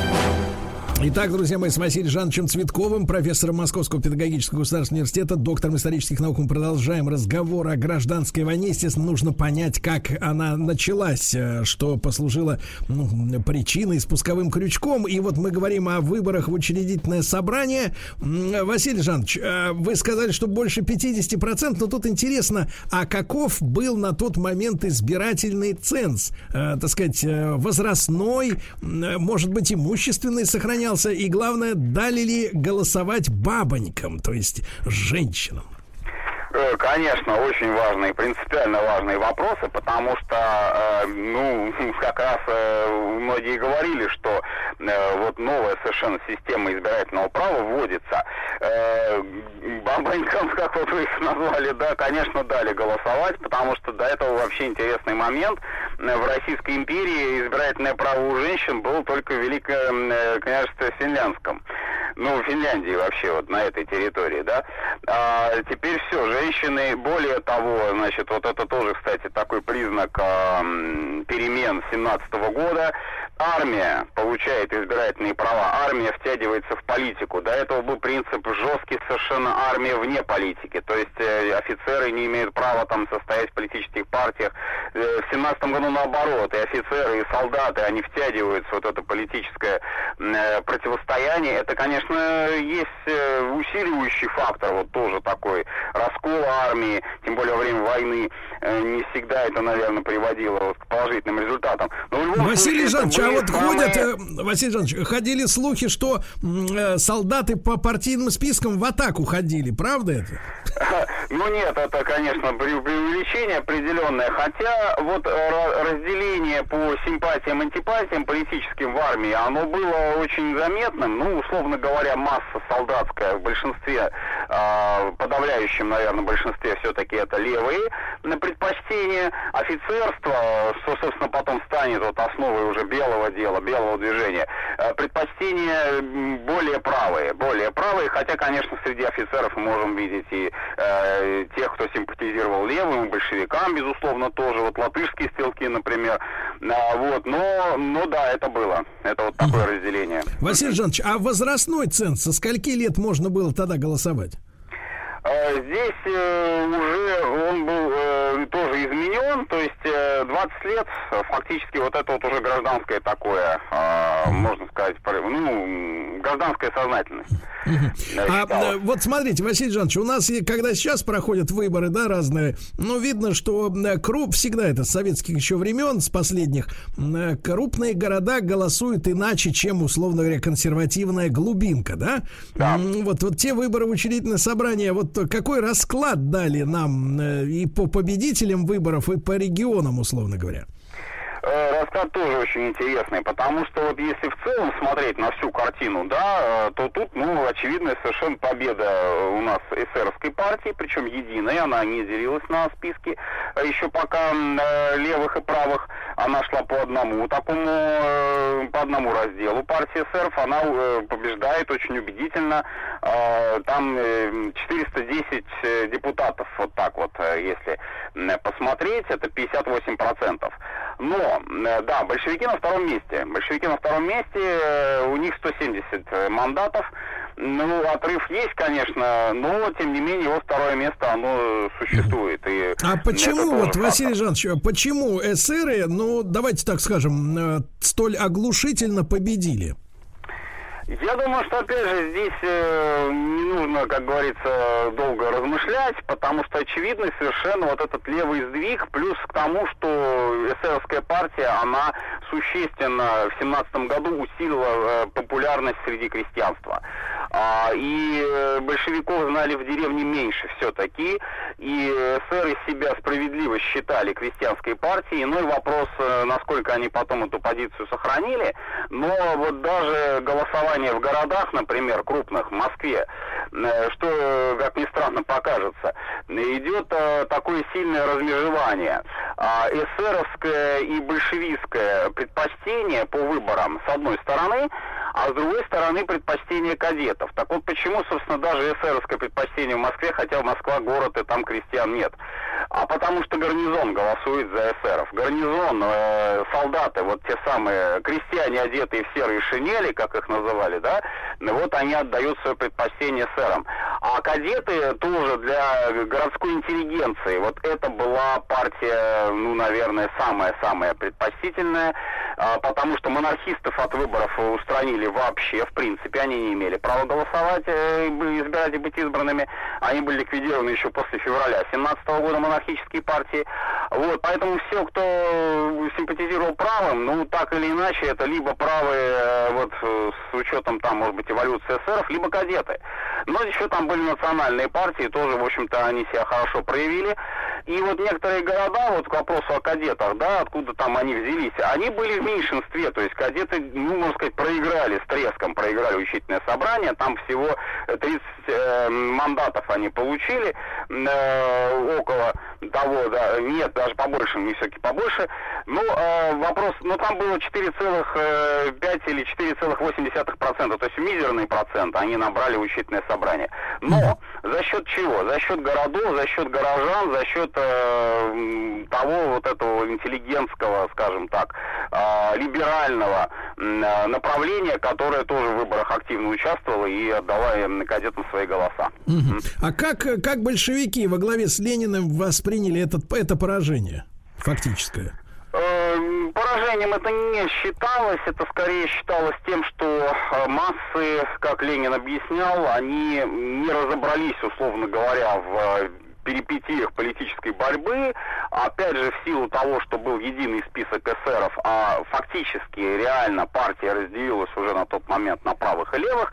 Левые эсеры, безусловно, это союзники большевиков на тот момент, ноябрь, октябрь, декабрь 17 года. Они работают в Совнаркоме, они работают в составе правительства. А, Рука об руку Ленин с ними идет, он очень позитивно, в принципе, вот этот блок оценивает. Вот, и э, это дает основание э, говорить лидеру большевиков о том, что вот, ну, э, левый ви- сдвиг, левый вектор, он очевиден, и если э, блокировать, условно говоря, соединить большевиков с левыми эсерами, то это не такой уж и плохой результат по выборам. А если отделить именно вот эсеров левых от эсеров правых. А, э, Василий Жанович, а что на данный момент, э, вот после, сразу после выборов в начале ноября 2017 года контролировали, контролировало правительство большевиков? Я имею в виду не декларативный выпуск э, этих самых декретов, да, а вот мы сегодня понимаем слово власть, да, как, ну, в том числе решение бытовых, коммунальных, экономических вопросов. В принципе, большевики были допущены вот до этого реального управления, ведь э, согласно всем там историческим данным, на местах, условно говоря, да, во всяких там комитетах, управлениях, там, собесах э, сидели все еще царские чиновники, да? В принципе, у большевиков была вот реальная такая гражданская власть в стране. Конечно, была, э, потому что здесь мы все-таки должны учитывать момент э, смены э, аппарата. А, потому что аппарат, Ленин ведь, кстати, тоже сделал на этом акцент, аппарат вот чисто чиновничий, он если и остается, то после октября 17 года выполняет такие сугубо технические функции. А власть, вот именно власть, право принимать решения, а, в том числе и по коммунальным вопросам, переходит к советам. То есть создается вот эта советская вертикаль февраль провозглашается советская э, власть э, на втором Всероссийском съезде Советов. При Советах могут действовать ревкомы, революционные комитеты. Они и действуют во многих, очень во многих городах.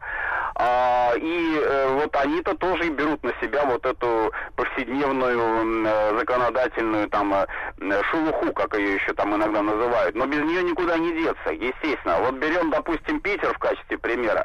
Ревком, вот если посмотреть материалы, да, Петроградский военно-революционный комитет, а, он решает массу вопросов. То есть э, там э, можно увидеть э, вопросы, касающиеся там, работы водопровода, работы трамвая, работы э, канализации там городской, снабжения города и так далее, и так далее. То есть это отнюдь не только штурм Зимнего дворца и там решение вопроса о власти. Там огромный-огромный процент вот этой вот повседневности существует, и решается это все в очень быстром оперативном темпе. А, темп работы вообще совнаркома, он просто потрясающий. Вот для э, непосвященного человека, ну, в среднем, э, вот посчитали потом уже статистику, провели, порядка 200 за день различных э, постановлений, распоряжений, декретов там самого разного масштаба э, принималось в Смольном. Ну, то есть сейчас крамола прозвучало, да, что чиновники могут работать быстрее. когда за ними, а когда за ними стоит э, Ривком с Маузером. Именно, а это и говорилось в том смысле, что вот эта старая бюрократия царская, да, вот эти традиции бюрократические старые, они должны быть полностью изжиты и ни в коем случае э, не должны переходить в советский аппарат. То есть советский аппарат, он должен быть оперативным, э, четким, действенным, эффективным. И и массы постоянно должны ощущать, что вот совет работает. Совет работает, а не тормозит, не, не путает это все в бумагах. Потом, опять же, вот если забегать вперед, гражданскую войну, период НЭПа, тут мы видим просто, ну, некоторые советы тонут вот в этом бюрократизме. Ленин жутко совершенно э, негодует по этому поводу. Э, и Маяковский пишет свое вот это знаменитое «Волком бы выгрыз бюрократизм», да, вот, э, к мандатам почтения нету. Но, но на момент вот 17 -го года считалось, во всяком случае, что вот эта смена власти, смена э, вертикали, э, советская вот эта вертикаль, она существенно оздоровит э, систему управления.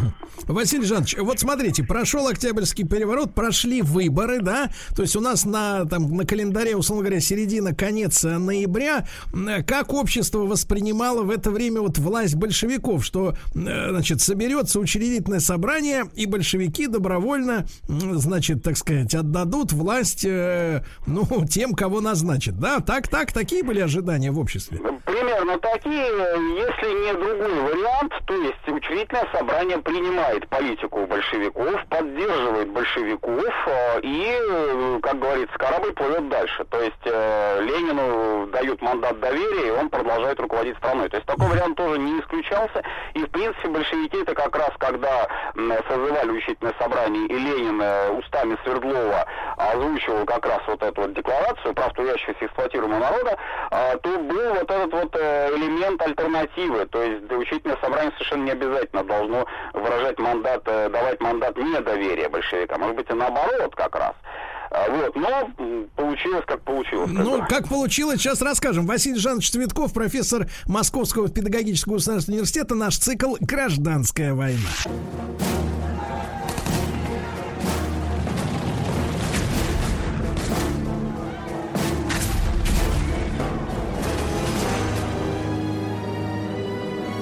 Гражданская война.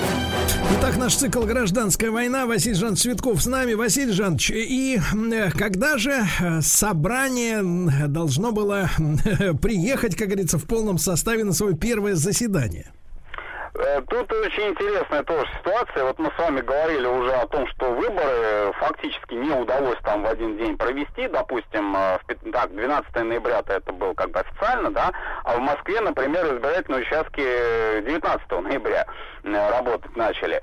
Ну вот, и с днем начала работы тоже вышло, ну не то что путаница, но во всяком случае временное правительство э, назначило 28 ноября. Это был день созыва, э, который приняли, в принципе, еще старая власть принял Керенский, а фактически э, у нас Совнарком э, ч- спустя месяц вот после этой даты, 28 ноября, 20 декабря, он принимает решение о том, что учительное собрание соберется 5 января 2018 года. Вот эта дата, она известна м, по всем школьным учебникам, в общем-то считается, что как раз вот это вот стало м, действительно датой на- начала работы э, учительного собрания. Но, опять же, вот вопрос, кто э, должен э, решать, э, как соберется, когда соберется учительное собрание, само учительное собрание или совнарком, вот он тоже был весьма принципиальный, потому что 28 ноября, вот в этот день, когда Керенский считал, что нужно собрать, в Петрограде э, собралось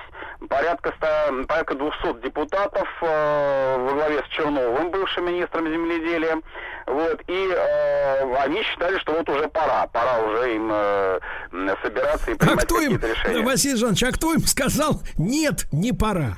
А нет, не пора. Во-первых, естественно, э, Петроградский ревком, а во-вторых, естественно, Совнарком.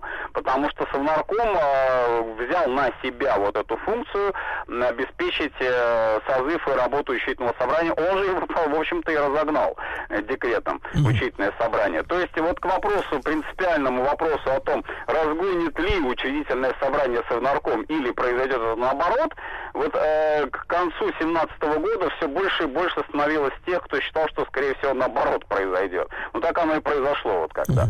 Увидели. Василий Жанович, Василий Жанович, а вот смотрите, э, за пять дней до, до, наконец, открытия учредительного собрания Новый год, да?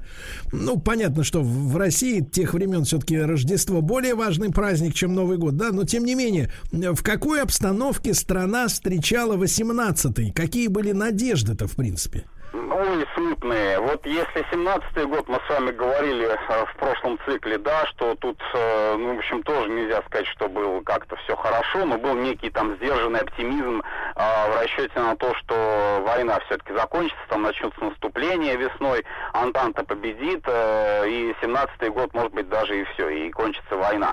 И, как мы видим, этого не произошло.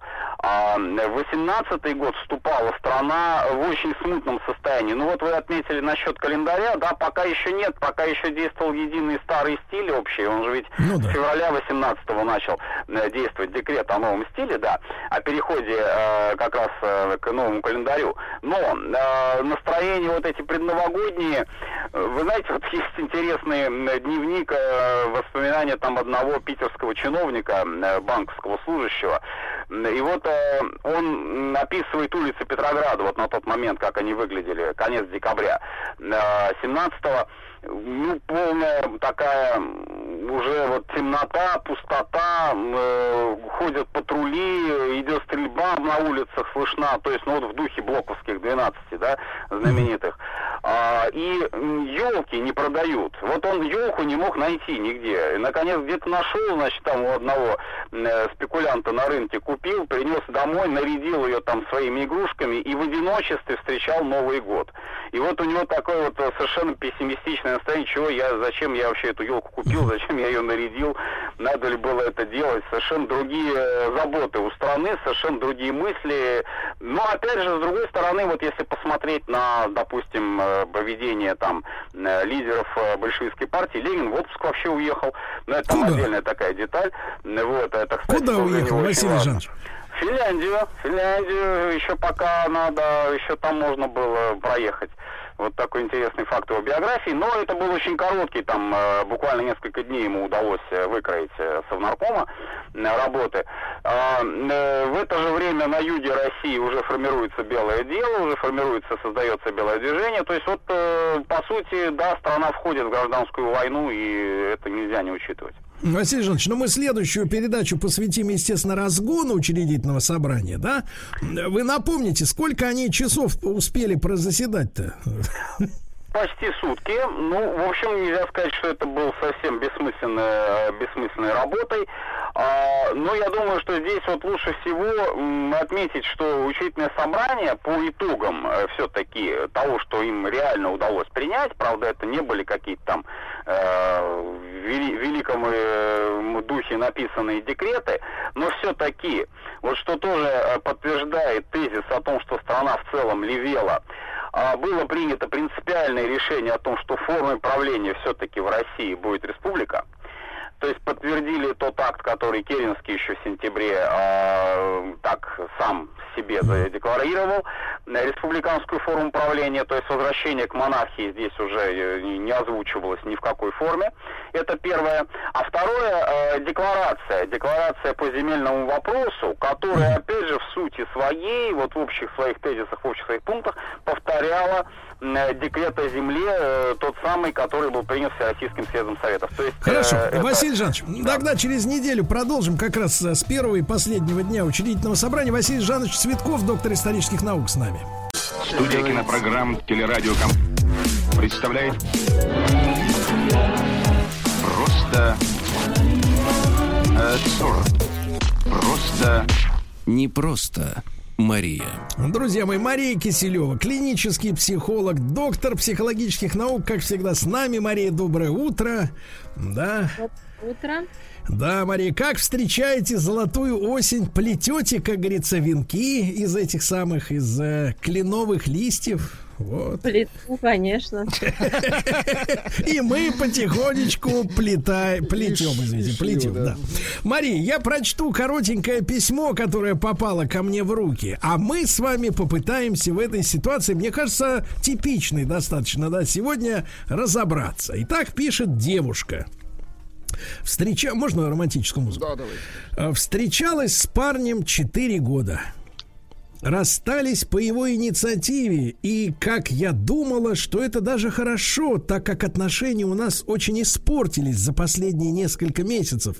Ругались много, была и я виновата, и он. Просто привыкли друг к другу очень и ругались из-за мелочей постоянно. Были и драки, и из дома меня выгонял. Многое было. Прошло несколько дней после расставания. Я начала очень сильно тосковать. Пересматриваю фотографии каждый день, видео. Бываю на тех местах, где мы с ним гуляли. Вспоминаю каждое его прикосновение. Представляете, сколько было прикосновений за 4 года? Ну вот, помнит, как, да. как обнимал, целовал, как вместе засыпали. И сейчас я бы все отдала, чтобы он вернулся, терпела бы все дальше, но лишь бы он был рядом. Слезы подкатывают, я не могу остановиться. Но душе очень тяжело сейчас, потому что мы вместе работаем и видимся часто.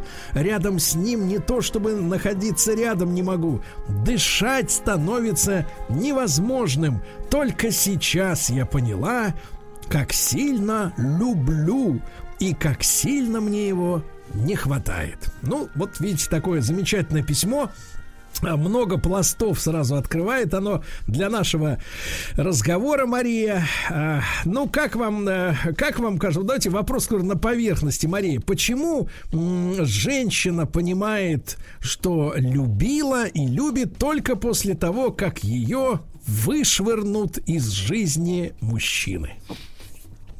Ну, все познается сравнение, потом здесь действительно, может быть, и не о любви, а о какой-то привычке идет речь. Э, и с одной стороны. С другой стороны, когда ты не в отношениях и можешь посмотреть на них со стороны, какие-то вещи высвечиваются. То, что были 4 года, такой достаточно, ну, 3-4 года критический период для отношений, когда уже происходит идеализация, и начинают люди видеть друг в друге больше разъединяющих факторов, каких-то недостатков.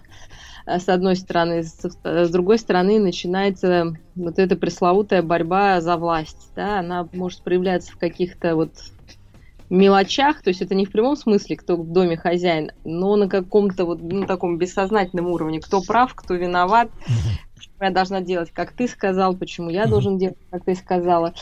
И таким образом э, вот эти ссоры, они очень, то есть мне напоминают два типа, да, ссор. С одной стороны, это может быть борьба за власть, э, которая разрушает, безусловно, семью и любые отношения. А с другой стороны, это может быть э, слишком близкие отношения, да, то есть это по типу вместе невозможно, в росте тоже. Да, когда люди вместе, они сливаются, теряются немножко границы, начинаются э, ссоры, чтобы разъединиться и как-то вот расстояние друг между другом э, увеличить. Но когда это расстояние слишком увеличивается, людям хочется назад слиться и вместе. Ну, непонятно из письма, хочется ли обоим слиться, или один слился и доволен. Вот. Мария, а вот мне такая привлекла фраза в письме, да, были и драки. Обычно, когда говорят о домашнем насилии, да, вот э, популярная такая спекулятивная тема, э, звучат обычно фразы «он меня бил», «дубасил» или так далее и тому подобное, а здесь использовано именно слово «драки». То есть, в принципе, спарринг происходил на равных. Ну, сейчас это, мне кажется, тоже достаточно частое явление. Насколько вот, насколько часто вот сегодня мужчины жалуются, что их бьют? А, вы удивитесь, часто. Часто. часто вот, смотрите, да, да, да, ну, часто, потому что часто женщина первая, ну, что-то швыряет в мужчину, да, например, ну, а что это не... Ну, например, дырокул. Ну, О, боже, его еще найти нужно, Сергей Валерьевич. Такая вещь всегда под рукой. А, вот, так. то есть, э, э, смотрите, то, что, опять же, у них какие-то драки совместно, не то, что он там пришел пьяный, меня избил, да, это одна ситуация, ну, совершенно ужасная, да. Вторая ситуация, это когда у них такой эмоциональный накал, который зачем-то они, ну, по каким-то причинам, это нужно с ну, этой парой разбираться, переводят не в постель, там, да, не в какие-то бурные утехи, да, а переводится в скандал. То есть все равно любой, любой скандал это э, еще говорит о том, что люди ну, эмоционально как сказать, заинтересованы друг в друге. К сожалению, почему-то вот у них это переходило в скандал. Значит, опять Мария, а вот, а вот интересный момент, смотрите, интересный момент. Вы говорите, что дар, дар, скандал может перейти в постель. Но разве, э, так сказать, коечка является хорошим местом для того, чтобы урегулировать конфликт? Ведь может закрепиться некий, так сказать, условный рефлекс. Что, чтобы хорошо позаниматься любовью, надо подцапаться. Вот, э, конечно, ничего хорошего в этом нет, но ничего ужасного тоже. То есть это как раз вопрос того, что мы должны проанализировать, да, если эта пара, например, придет к нам, мы хотим ей помочь. То есть мы спрашиваем, почему э, без скандала невозможно какое-то сближение или примирение, или наоборот, для чего нужен этот скандал. Э, два типа есть. Да? С одной стороны, скандал может быть, когда отношения слишком слитые, мы говорили с вами. Вот они прям дышат, понятно, одним воздухом, смотрят все в одну сторону, там за ручки держатся, сцепились, и в как... ну, слишком все хорошо, сахарно, да, и в какой-то момент вот на пике этого э, меда, понимаете, елея там начинается скандал. То есть тогда это скандал для того, чтобы повысить дистанцию. А бывает наоборот, люди уже сами в себе, да, они немножечко дистантны, да, и тогда скандал становится местом сближения эмоционального и, соответственно, перерастает потом в какие-то еще дела. Но это не всегда, естественно, постель становится каким-то примирительным полем, но Если становится, ну, То есть это можно и продолжить драку в постели, в принципе. можно и продолжить, но смысла нет, да. Мария, а вот смотрите, упомянуто в этом письме история о том, что они вместе работают. Вообще, вот эта вот тема, что люди фактически 24 часа в сутки находятся под надзором друг у друга. Насколько это важно? Я не могу забыть выражение, высказывание Владимира Вольфовича. Периодически в нашем эфире он появляется, да, сам, сам по себе. Вот наш э, Владимир Вольфович, да. Он говорил, что чаще вы, чаще уезжайте в командировки, меньше видитесь друг с другом. Вот он говорил, да, что чаще, как можно меньше видеться, дольше жить. Ну, конечно, когда люди на расстоянии, больше маневра для фантазий об этом человеке, естественно, каких-то позитивных. А когда ты целый день видишь реального своего любимого или любимую, то вот этой нет правильно дистанции. Значит, скорее всего, мы делаем вывод, что э, слишком слито, да, было. И то, что сейчас она не может без этого человека, говорит о таких симбиотических очень отношениях, да, то есть либо мы вместе там, я не знаю, одно целое, либо давай расходиться, да, то есть и вот эти шатания, они очень изматывают отношения. То есть один, один- од- ну, и вопрос тогда мы говорим о границах э, личностных каждого из паре человека, да, как вот он свои личные границы может охранять, да, не, пропуск- не подпускать слишком близко, когда этого не требуется. Потому что постоянно находиться в близости 100% это невозможно. да, то Мне есть кажется, это границу сейчас- можно э, охранять только в драке в хорошей. Вот, понимаете, а драка начинается, когда эти границы уже Нарушены. нарушены, да, да, да. Мария, а вот если вернуться к вашему высказыванию о том, те, о том, что э, в некоторых семьях происходит борьба за лидерство, да, э, ведь это же, ведь это же, вы знаете, э, вот вли- веяние, мне кажется, именно последних э, десятилетий, да, э, когда женщинам сначала начали вставлять в голову эту мысль, потом они ее приняли как э, само собой разумеющееся, и сегодня объяснить женщине, что она должна обладать не только красотой, мудростью м, э, и какими-то талантами бытовыми, но еще и смиренностью. Э, Такая фраза, и сейчас, я думаю, прозвучав в эфире, она соберет массу комментариев от женщин. Да ты что говоришь, урод? Э, Вот, как ты смеешь вообще говорить нам, что мы должны смиренными быть, да? То есть вот исчезла из женской природы вот это вот э, желание уступить, э, желание пойти навстречу, желание засунуть свое мнение, э, сказать, э, в кладовку, вот в бытовку. Э, вот э, как вам кажется, вот это, п- так сказать, э, равенство в, э, сказать, выставлении требований, указаний между мужчиной и женщиной э, в итоге-то в конце концов идет на дело развала семьи, а мы с 1 июля семью-то как бы начали вроде как защищать.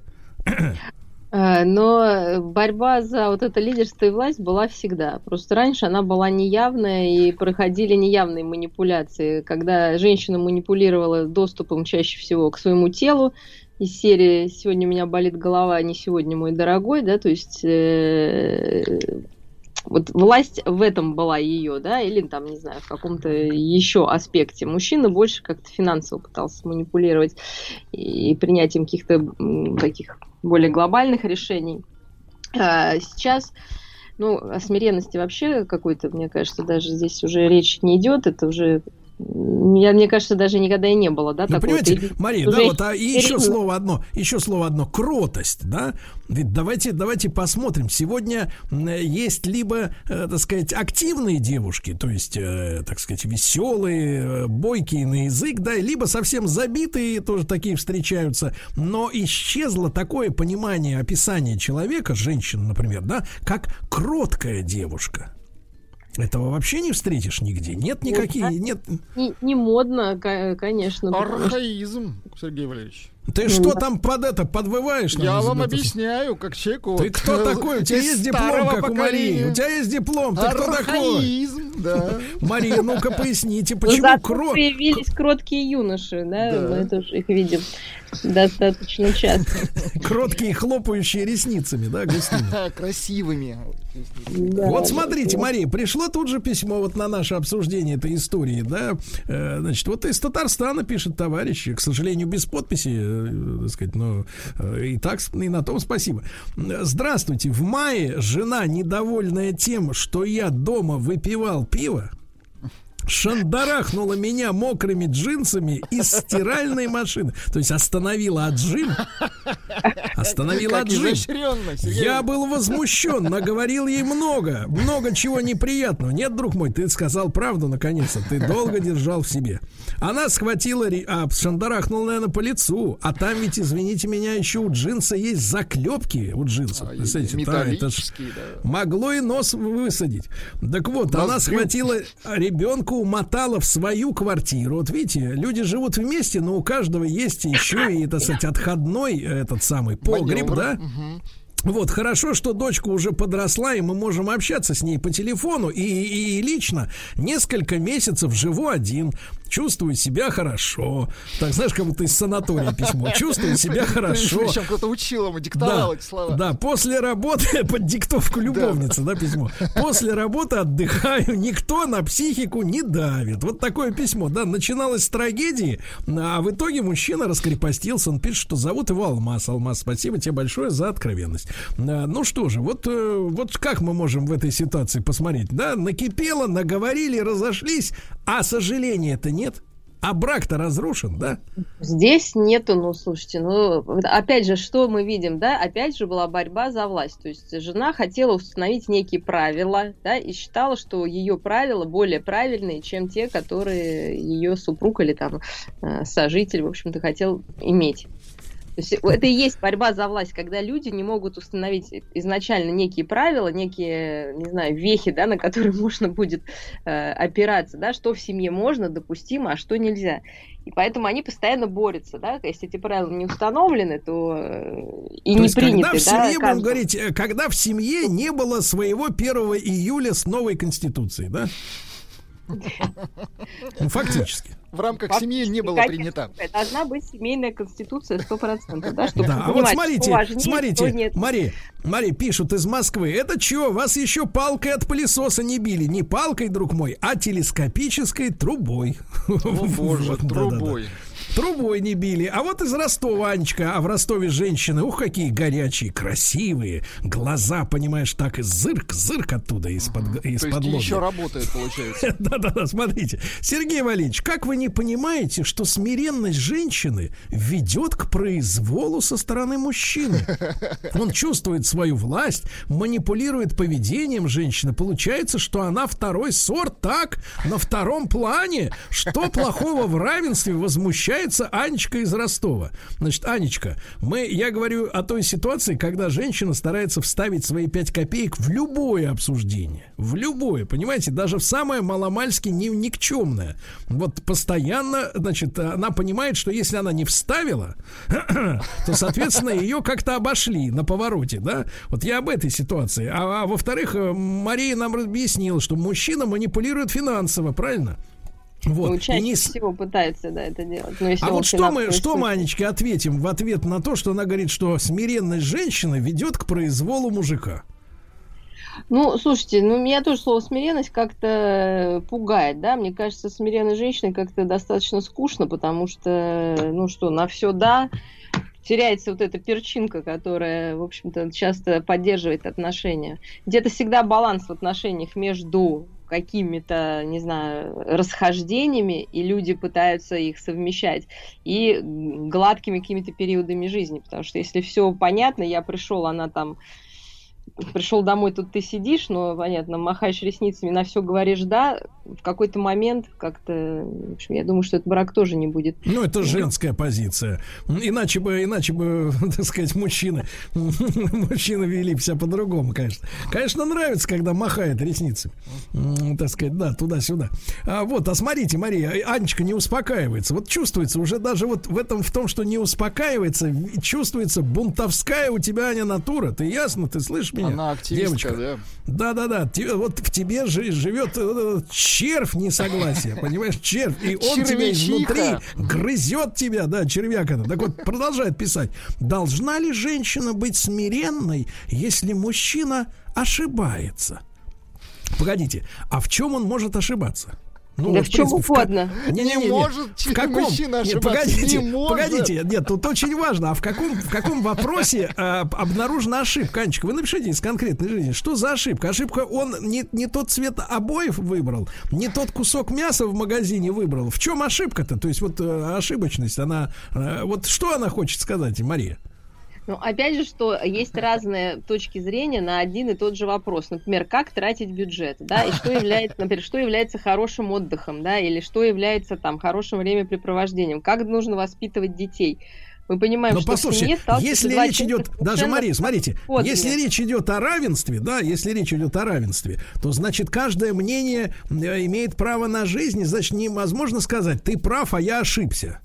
Да, Хорошо, просто так вам не должны, договориться. Конечно, мы должны обсуждать это, да, и в обсуждении рождается некий компромисс и некое решение. Поэтому, конечно, это не значит, что мужчина должен теперь соглашаться Да. во всем с женщиной. А вот из Даже Москвы, если так сказать, не прав да. там, да? Но Да, из Москвы это пишет. Спокойно, Ну, конечно, можно. Да, вот смотрите, для Анечки из Ростова пишет Мишенька. Так. Если девушка кроткая, то у мужчины появляется желание ее защищать. Вот. А бой-бабу, такую, которая сама все время, э, значит, э, с затычкой ходит, и я имею в виду и за- затыкать рот всем остальным, в хорошем смысле. Вот, хочется защищать на- не хочется, на не хочется фланг. защищать, да. Вот. А вот Рома пишет из Ленинграда. Сегодня 15 лет со дня свадьбы. Попросил жену купить пиво, так сказать, отметить ладно? праздник. Да. Так нет, она мне говорит, что чая с тортиком будет достаточно. Как мне теперь дальше с ней жить? Понимаете? Это ж драма. И, и вот она считает, эта жена, да, что она права. Что он не прав, а она права. Понимаете, когда, когда вот позиция, личная позиция принимается за ошибочную или правильную. Вот э, мне кажется, вот это оценки, Есть борьба оценки. за власть, да, когда вот в таких мелочах, как вы правильно говорите, люди устраивают просто побоище. Ну, значит, нужно копать дальше, где-то была, значит, эта женщина. Слушайте, не надо делать вид, что наши женщины не умеют быть смиренными и кроткими. Они умеют там, да, первые м, пару умеет с иностранцами, да? Когда им это нужно. Когда это нужно, да, но это не значит, что не накапливается какая-то обида за то, что там, да, твое мнение никак не принималось. И потом она может вот в такие уже уродливые Мгм. формы выливаться. Но то, Да, что а Роме- в паре Да. и то, и другое мнение, это, конечно, Да. аксиома, и просто нужно Да. это А, о. Роме, о, о Роме мы с Владиком хотим сказать следующее. Рома, сходи сам. Да, я тоже хотела сказать. Ты, ты больше принесешь, Ром. Да, у Больше. тебя руки Ты крепче. сильнее. Крепче, да, больше. Принеси и, и э, заставь все, чтобы на столе места для тортика не осталось. Мария Киселева, клинический психолог, доктор психологических наук, как всегда, огромное спасибо, Маша.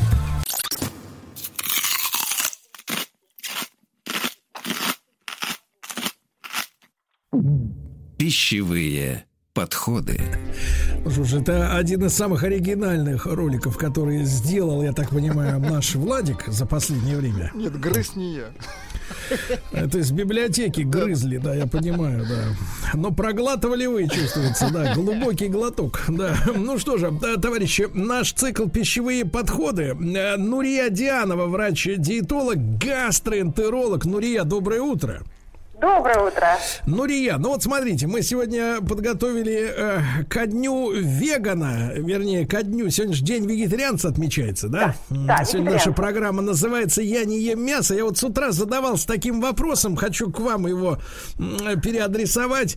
А, вот э, обычно, да, на пропагандистских плакатах, э, э, вот, э, а пропагандой можно назвать то, где какая-то, так сказать, эм, какое-то явление э, обозначается односторонне.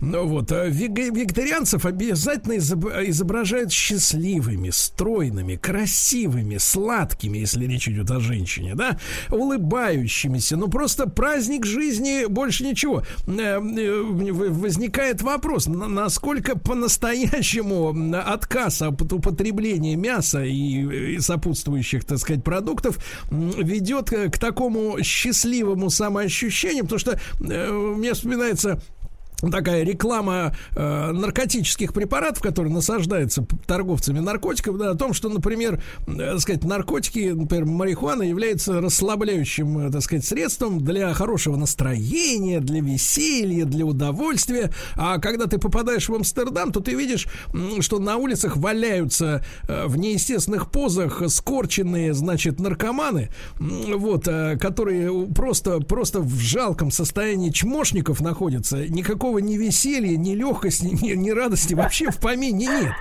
И у меня ощущение, что вот эта веганская, так сказать, пропаганда, да, она, в общем-то, в какой-то степени сродни. То есть э, обещают одно, а вот, вот радость действительно, она вот присутствует, которая на картинках обычно иллюстрирует так, людей с таким образом пищеварительного, так сказать, э, этого, тар- та- как вот, рациона. Извините.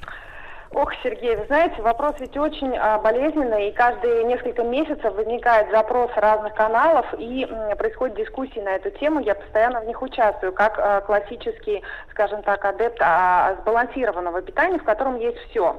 А, есть действительно некоторые все-таки исследования, если залезть в великий подмет и поискать, да, а, но они, а, конечно же, определенной направленности. То есть а, а, данные есть, которые говорят, это не стопроцентная а, жесткая корреляция, да, то есть а, где есть причины, есть жесткое исследование с а, стопроцентной а, доказательностью. Но, тем не менее, вот когда применяют когортные исследования большие, например, чтобы было понятно, в 2013 году было исследование очень большое, на, взяли 100 тысяч человек примерно, из них 73 действительно тысячи попали в это исследование, когда пять видов разновидностей вегетарианства исследовались, включая и невегетарианство. И вы знаете, а, действительно, а, определенные варианты а, этого типа питания связаны со снижением смертности.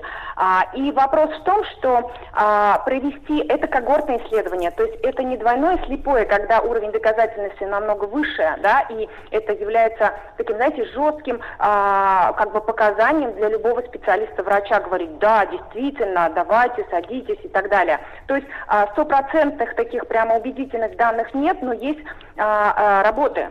Я хочу сказать, что а, вы не поверите, да, но вот эта фраза мужчин «я не козел, я траву есть не буду», ну, парадокс в том, что именно эти когортные исследования показали лучшую работу на снижение смертности именно у мужчин, чем у женщин. Да? Понимаете, парадокс в том, что а мужчина, а, по-моему, не видит Это говорит о том, Нурия, что женщина и так живуча, и без диеты. Вы знаете, вот, во- вот э, интерес в том, что а, есть положительные эффекты. Я бы, знаете, как это экстраполировала, вот такое даже исследование на то, что просто а, рекомендации ВОЗ гласят о том, что а, если у вас вот 3, 4, 5 приемов пищи, что в каждом из них должна быть клетчатка. Вот если вы начнете с малых шагов, да, потому что не обязательно становиться вегетарианцем или веганом. Достаточно начать какие-то действия делать к этому, да. Если в каждом приеме пищи у вас есть то фрукты, то овощи, а не просто только каша или только а, кусок там шашлыка и все, и ничего, и водка, допустим, или еще что-нибудь, вот, похлеще. А- Это а уже когда- немало. А, а- а когда есть еще сопутствующая клетчатка, та, которая вам а, близка, нравится, я бы так сказала, да? Мари, А, э, да. да, да, да, нет, Нурия, слушайте, у меня вопрос. Я все-таки, все-таки сказал не, не зря о настроении, да. Я понимаю, что можно прожить подольше, но, например, скучнее, да, Владик? Вот. А можно, как бы, так сказать, я, я видно о м, эмоциональном состоянии, значит, людей, которые отказываются от вот тех микроэлементов, которые содержатся в мясе и которые, согласно исследованиям, насколько вы меня поправьте, вы специалист, э, э, согласно исследованиям, невозможно их заменить э, ничем другим, да. Вот с точки зрения счастья от жизни, полноты жизни, да, я не говорю про самовнушение серии «Я веган, поэтому я круче, чем все эти убийцы животных», да, а вот именно полнота жизни, счастье. Вот посмотрите, человек пришел домой, открыл пивасик, съел ветчинки, да, э, так сказать, еще навалил там что-нибудь и так далее. Ну, посмотри на него. Да, он свиноподобен, но он счастлив. Вот. А рядом сидит, значит, вот этот стройный, так сказать, унылый. э, Грустный, вот. зеленого цвета. Вот можно ли говорить о полноте жизни, вот, э, да, при таком рационе? А вы знаете, а, Сергей, ведь у каждого критерии счастья свои. А если а, человек сидит и он а, с кислым лицом смотрит на другого, который ест мясо, или же наоборот, а тот ест смотрит на другого, а тот ест только одну травку, получается, что у разных людей критерии а, своей как бы счастливости разные. То есть, если тот человек, который отказался от мяса, для него противно вообще видеть, они реально это все описывают и говорят, а, у них уровень восприятия такой, то есть они не представляют это, и для них поедание, наоборот, уже становится критерием догмы несчастья. Поэтому здесь а, я думаю, что, смотрите, а, а, они сами могут только а, оценить и сказать через свою призму, опять же, да, через свое ощущение, что им комфортно именно так, а, други- а мясоедам комфортно есть с мясом. Вопрос в том, чтобы они м, с друг с другом не конфликтовали. Вот это самое сложное, потому что Чтобы они происходит жили в разных бараках, это я понял. А, перетягивание на другую сторону, каждый пытается сделать. Да. Ну, Рия, скажите, пожалуйста, а почему, вот вы сказали, что эти когортные исследования, какое интересное слово, когортные исследования показали, что э, при одинаковой, я так понимаю, погруженности в отказ от мяса э, мужикам здоровье приносит эта диета больше, чем женщинам, которые, как э, мы видим из э, активных позиций в, в, тот же, в тех же соцсетях, они более одержимы, более громко кричат о своих вот этих, так сказать, победах, достижениях и убеждениях. Вот Скажите, пожалуйста, Нурия, а в принципе, э, вот э, мы же понимаем, что в- в вредном, вот давайте, давайте поговорим о вреде мяса, да, вреде мяса ф- по факту. Э, Я уже понимаю, что кол- копченые колбасы, ой, слюна пошла, э, окор- окорок, э, кура-гриль, э, цыпленок табака, ну вот, ну цыпленок табака, наверное, в меньшей степени, чем копченая колбаса, которую, э, черт знает, как коптили, что туда напихали, непонятно, да, но в принципе есть, э, мы можем говорить о мясе, которое избавлено от этого груза вот э, категорического вреда для здоровья человека? Или, или оно все вредное? Нет, ну филе миньон, например.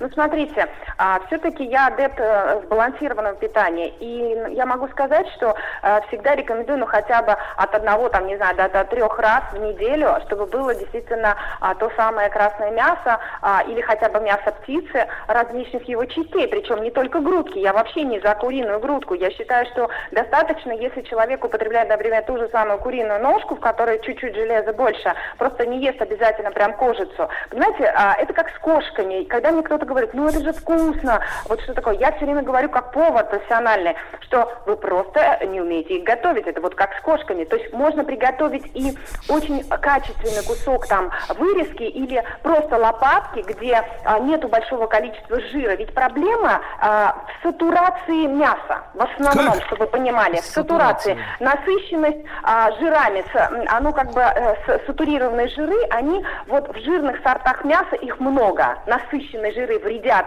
мужчинам. Почему у мужчин а, больше, скажем так? Потому что а, если их поставили на какую-нибудь такую, знаете, не жесткую диету, когда можно рыбу, например, когда можно яйца и продукты молочные, на самом деле а, это э, такой, знаете, сейчас считается новый тренд, а, а, очень флекситарианство. То есть не жесткое... Как, как слово звучит? э, Нурия? Флекси. Флекситарианство, не жесткая такая вариант вегетарианства, он сейчас би- набирает свои позиции, становится популярным, и он очень, знаете, а, приближен, а, скажем так, вот к такой а, дождает, это такая диета, которая дает наиболее лучшие результаты тем, у кого есть атеросклероз и проблемы с сердцем, серьезные вот эти все заболевания. И там основное снижение красного мяса в рационе, снижение, почти, ну, не полный отказ, а именно снижение. Нурия, представляете? но вы ж, но вы только что сказали, что три раза в неделю заточить ножку куриную, а, филье миньон. Оно а, самое то, Это да. самое то. Это ж мы ж противоречим. Вот если мы такое используем мясо, а, кожицу не берем, а, мы не будем есть, знаете, как там, не знаю, непонятные, а, часто есть вот эти брауншейские колбасы. Знаете, как я учу пациентов? Ну, если а, вы домой не покупайте, но если вы оказались в гостях, ну, съешьте вы ее, если вы ее любите, да, то есть один там какое-то количество раз в в жизни позволяете себе обязательно, если это вовне. А домой надо покупать качественное мясо а, и себя ассоциировать не с мусорной корзиной, а с какой-то вазой династии Минь. Понимаете, что вот я сюда положил, вот в эту вазу могу положить только филе миньон или только хорошую куриную ножку, там, ну, я утрирую, да, там, или э, кто хочет, господи, куриную грудку, а, индейку, я не знаю, там, ничего, чего, кому что доступно. А вот э, если вы с мусорным ведром ассоциируете, как, как, как у нас на компьютере бывает же вот это вот э, бин, э, короб, ну, то туда Трэш. кладите что-нибудь. То есть да. э, брауншвейское это мусорное ведро, в принципе. Нет, Да. это вы мусорное ведро для Брауншвейгска. Потому что это, я понимаю, что это вкусно. Это так сделано, чтобы это было вкусно и слюна выделялась. Нурия. Но вот это и вредно. Друзья мои, Нурия Дианова, врач-диетолог, гастроэнтеролог с нами. Но вы объясните мне, пожалуйста, такую вещь. Когда же мы придем, э, ну, я понимаю, вы не ответственный за это человек, но вопрос-то стоит ребром. Мы признали уже, что сигареты вредят нашему здоровью. Э, От кого, собственно говоря, ну, понятно, что есть э, пищевари, пищепроизводственные монстры, да, которые на этом зарабатывают. Но когда мы тогда придем к выводу, что нездоровая пища, которая официально ведет к серьезнейшим проблемам со здоровьем, да, что она должна подпасть, если не под запрет, то, по крайней мере, под какие-то сумасшедшие акцизы, чтобы такая пища была намного дороже, чем здоровая. Ведь сейчас у нас идиотский перекос. Но у нас сейчас здоровая еда дороже, чем э, дрянь. Э, Да, к сожалению, очень сложно вот так взять и пойти сразу. э, э, А вы знаете в чем? Смотрите, вчера была буквально в магазине сетевом, э, и было потрясающее бедро индейки без кости. Вы знаете, вот как я говорю, э, килограмм ща... 3 килограмма счастья в упаковке, а, и без костей. Это прям для холостяков. Вот вопрос о том, что иногда, а что, а что же покупать? А, и вопрос, что стоило, это 300 рублей за килограмм. И рядом проходила мимо а, кулинарии, где лежали сыры и колбасы. И колбаса стоит 500-600 за килограмм. Просто когда вы покупаете, как сказать, какое-то количество вот э, в колбаске, ну в этом, как его сказать, вот в этом Нарезки. палки, палки, палки, нарезки, вы не ощущаете реально, а сколько же вы вес купили, понимаете? Цена психологически ниже вот той, а, тех 300 рублей а, готов- э, сырой индейки, шикарной причем, понимаете, да? Конечно, там надо приготовить, а здесь взял и сразу же жевал. Но это на- мы переплачиваем на самом деле. Вот если трезво оценить, то полуфабрикаты стоят все-таки дороже. Вот если правильно понимать, что килограмм колбасы и килограмм а, хорошего мяса, все равно они стоят дороже. А, и мы при этом берем огромный мешок химии в себя. Понимаете, да? Но все, что дает вот этот вкус. Потому что само по себе мясо, приготовленное, оно серого цвета, не возбуждает аппетит, ничего не возбуждает. И, и- и если туда не добавить нитриты, нитраты и всякие премиксы, ну вот эти добавки, а, а- а, ну вообще, я не знаю, не- вы не захотите есть эту брауншвейскую колбасу. А, и жир. И туда добавили жир. А Я предлагаю, э, Нурия, я предлагаю вам и мне возглавить э, новое движение. Вот есть веганы, есть мясоеды, да, среди которых э, потребители колбасы там и прочей вот этой дряни всей, как вы говорите. А давайте создадим движение натурастов. Вот, будем есть натуральное мясо.